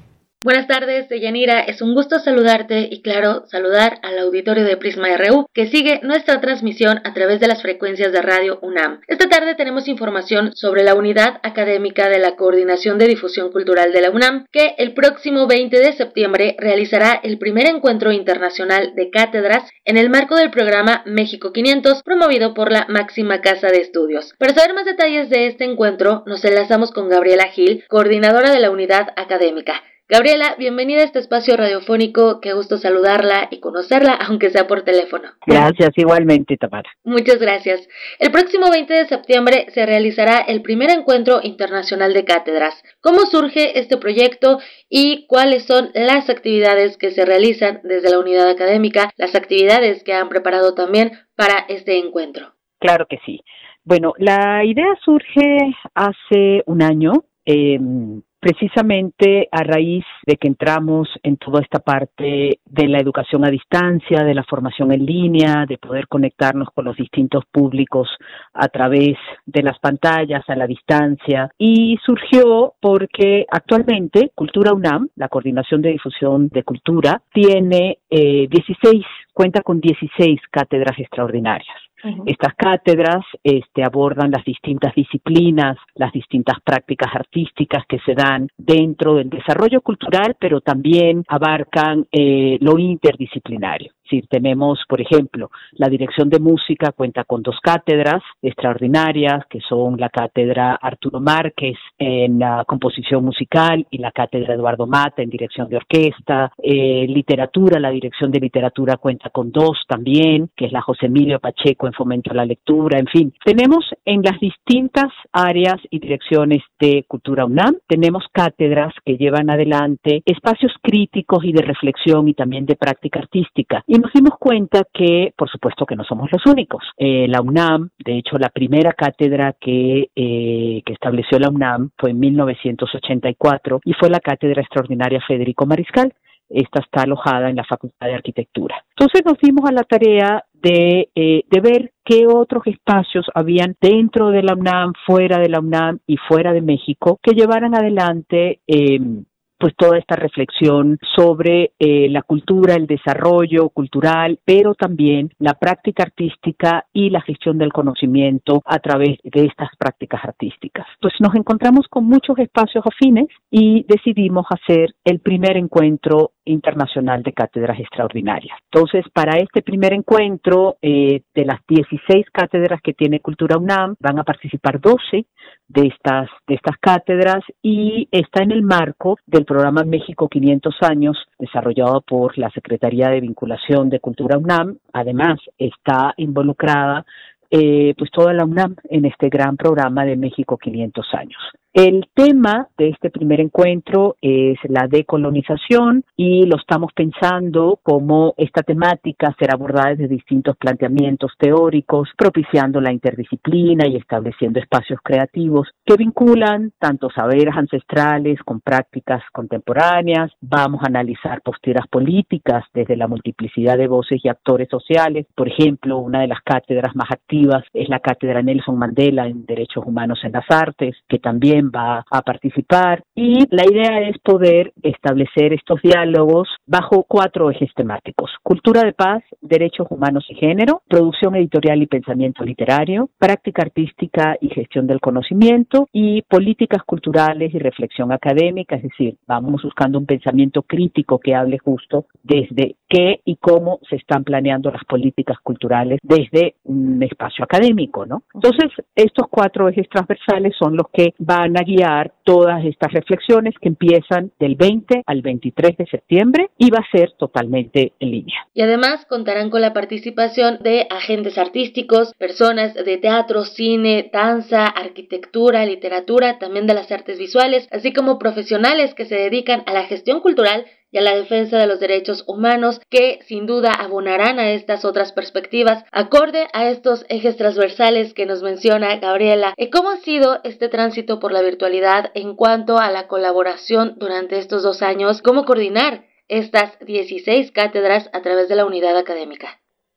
Pues ha sido un trabajo eh, muy interesante, muy intenso, pero ha sido descubrir que realmente, eh, bueno, ya las cátedras existen. Por ejemplo, la cátedra más antigua es la cátedra Inman Berman en cine y teatro, es la más antigua de Cultura UNAM. Tiene este año cumple su su, su once aniversario y poder vincular este entretejido entre las distintas cátedras desde hace 10 años ha sido muy interesante. La unidad académica lo que ha hecho es poner poco a la disposición del público, pues todo este conocimiento que quizás se quedaba dentro de las propias disciplinas o dentro de las propias áreas. Y la idea de este encuentro es precisamente que la gente no solamente conozca lo que hacen las cátedras, sino también cómo pueden este, involucrarse para desarrollar actividades con estas cátedras. Es decir, es una llamada al público para que no solamente conozca estos espacios, sino que además se integre a través de todas las actividades que hacen muchísimas actividades, muchas de ellas académicas, porque si algo pudimos constatar en estos dos años es que eh, la parte académica ha sido muy importante, es decir, han habido un incremento importantísimo de actividades académicas, de cursos, talleres, seminarios, diplomados, que la gente ha podido inscribirse desde todas partes del mundo. Y eso ha sido muy interesante. Ha sido un reto, pero quizás si hubiésemos estado presencialmente no pudiéramos tener la diversidad de voces que hoy nos acompañan, precisamente por la distancia. Claro, en cuestión de logística ha funcionado la distancia, sobre todo que hemos aprovechado la virtualidad. Sí, son de las cosas este, interesantes que nos ha dejado esto, de las pocas. Sí, así es. Muchas gracias, Gabriela Gil, por estos minutos y sobre todo por invitar al auditorio a que se acerque a la página de la unidad académica, al micrositio, a seguir las redes sociodigitales para disfrutar de las 29 actividades que se realizarán en este primer encuentro internacional de cátedras del 20 al 23 de septiembre. No, gracias a ustedes y los invitamos justo eh, pueden consultar toda la programación en la página. Hicimos un micrositio para que pudieran bajar toda la información, ver las redes por donde se van a transmitir y el sitio es culturaunam.mx, diagonal Encuentro Internacional de Cátedras. Que tenga excelente tarde. Igualmente. Hasta luego. Gabriela Gil es coordinadora de la unidad académica, área sustantiva de la Coordinación de Difusión Cultural de la UNAM. Hasta aquí la información de hoy. Recuerden también seguirnos en redes sociodigitales, arroba prisma.ru en Twitter. A mí me encuentran en arroba tamaraquiros-m. Les deseo que tengan excelente tarde. Hasta mañana. Hasta mañana y bueno, con esto nos despedimos. Son las 3 de la tarde. A nombre de todo el equipo, soy de Yanira Morán. Buena tarde y buen provecho. Hasta mañana.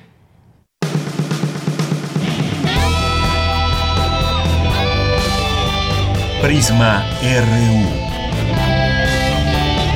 Relatamos al mundo.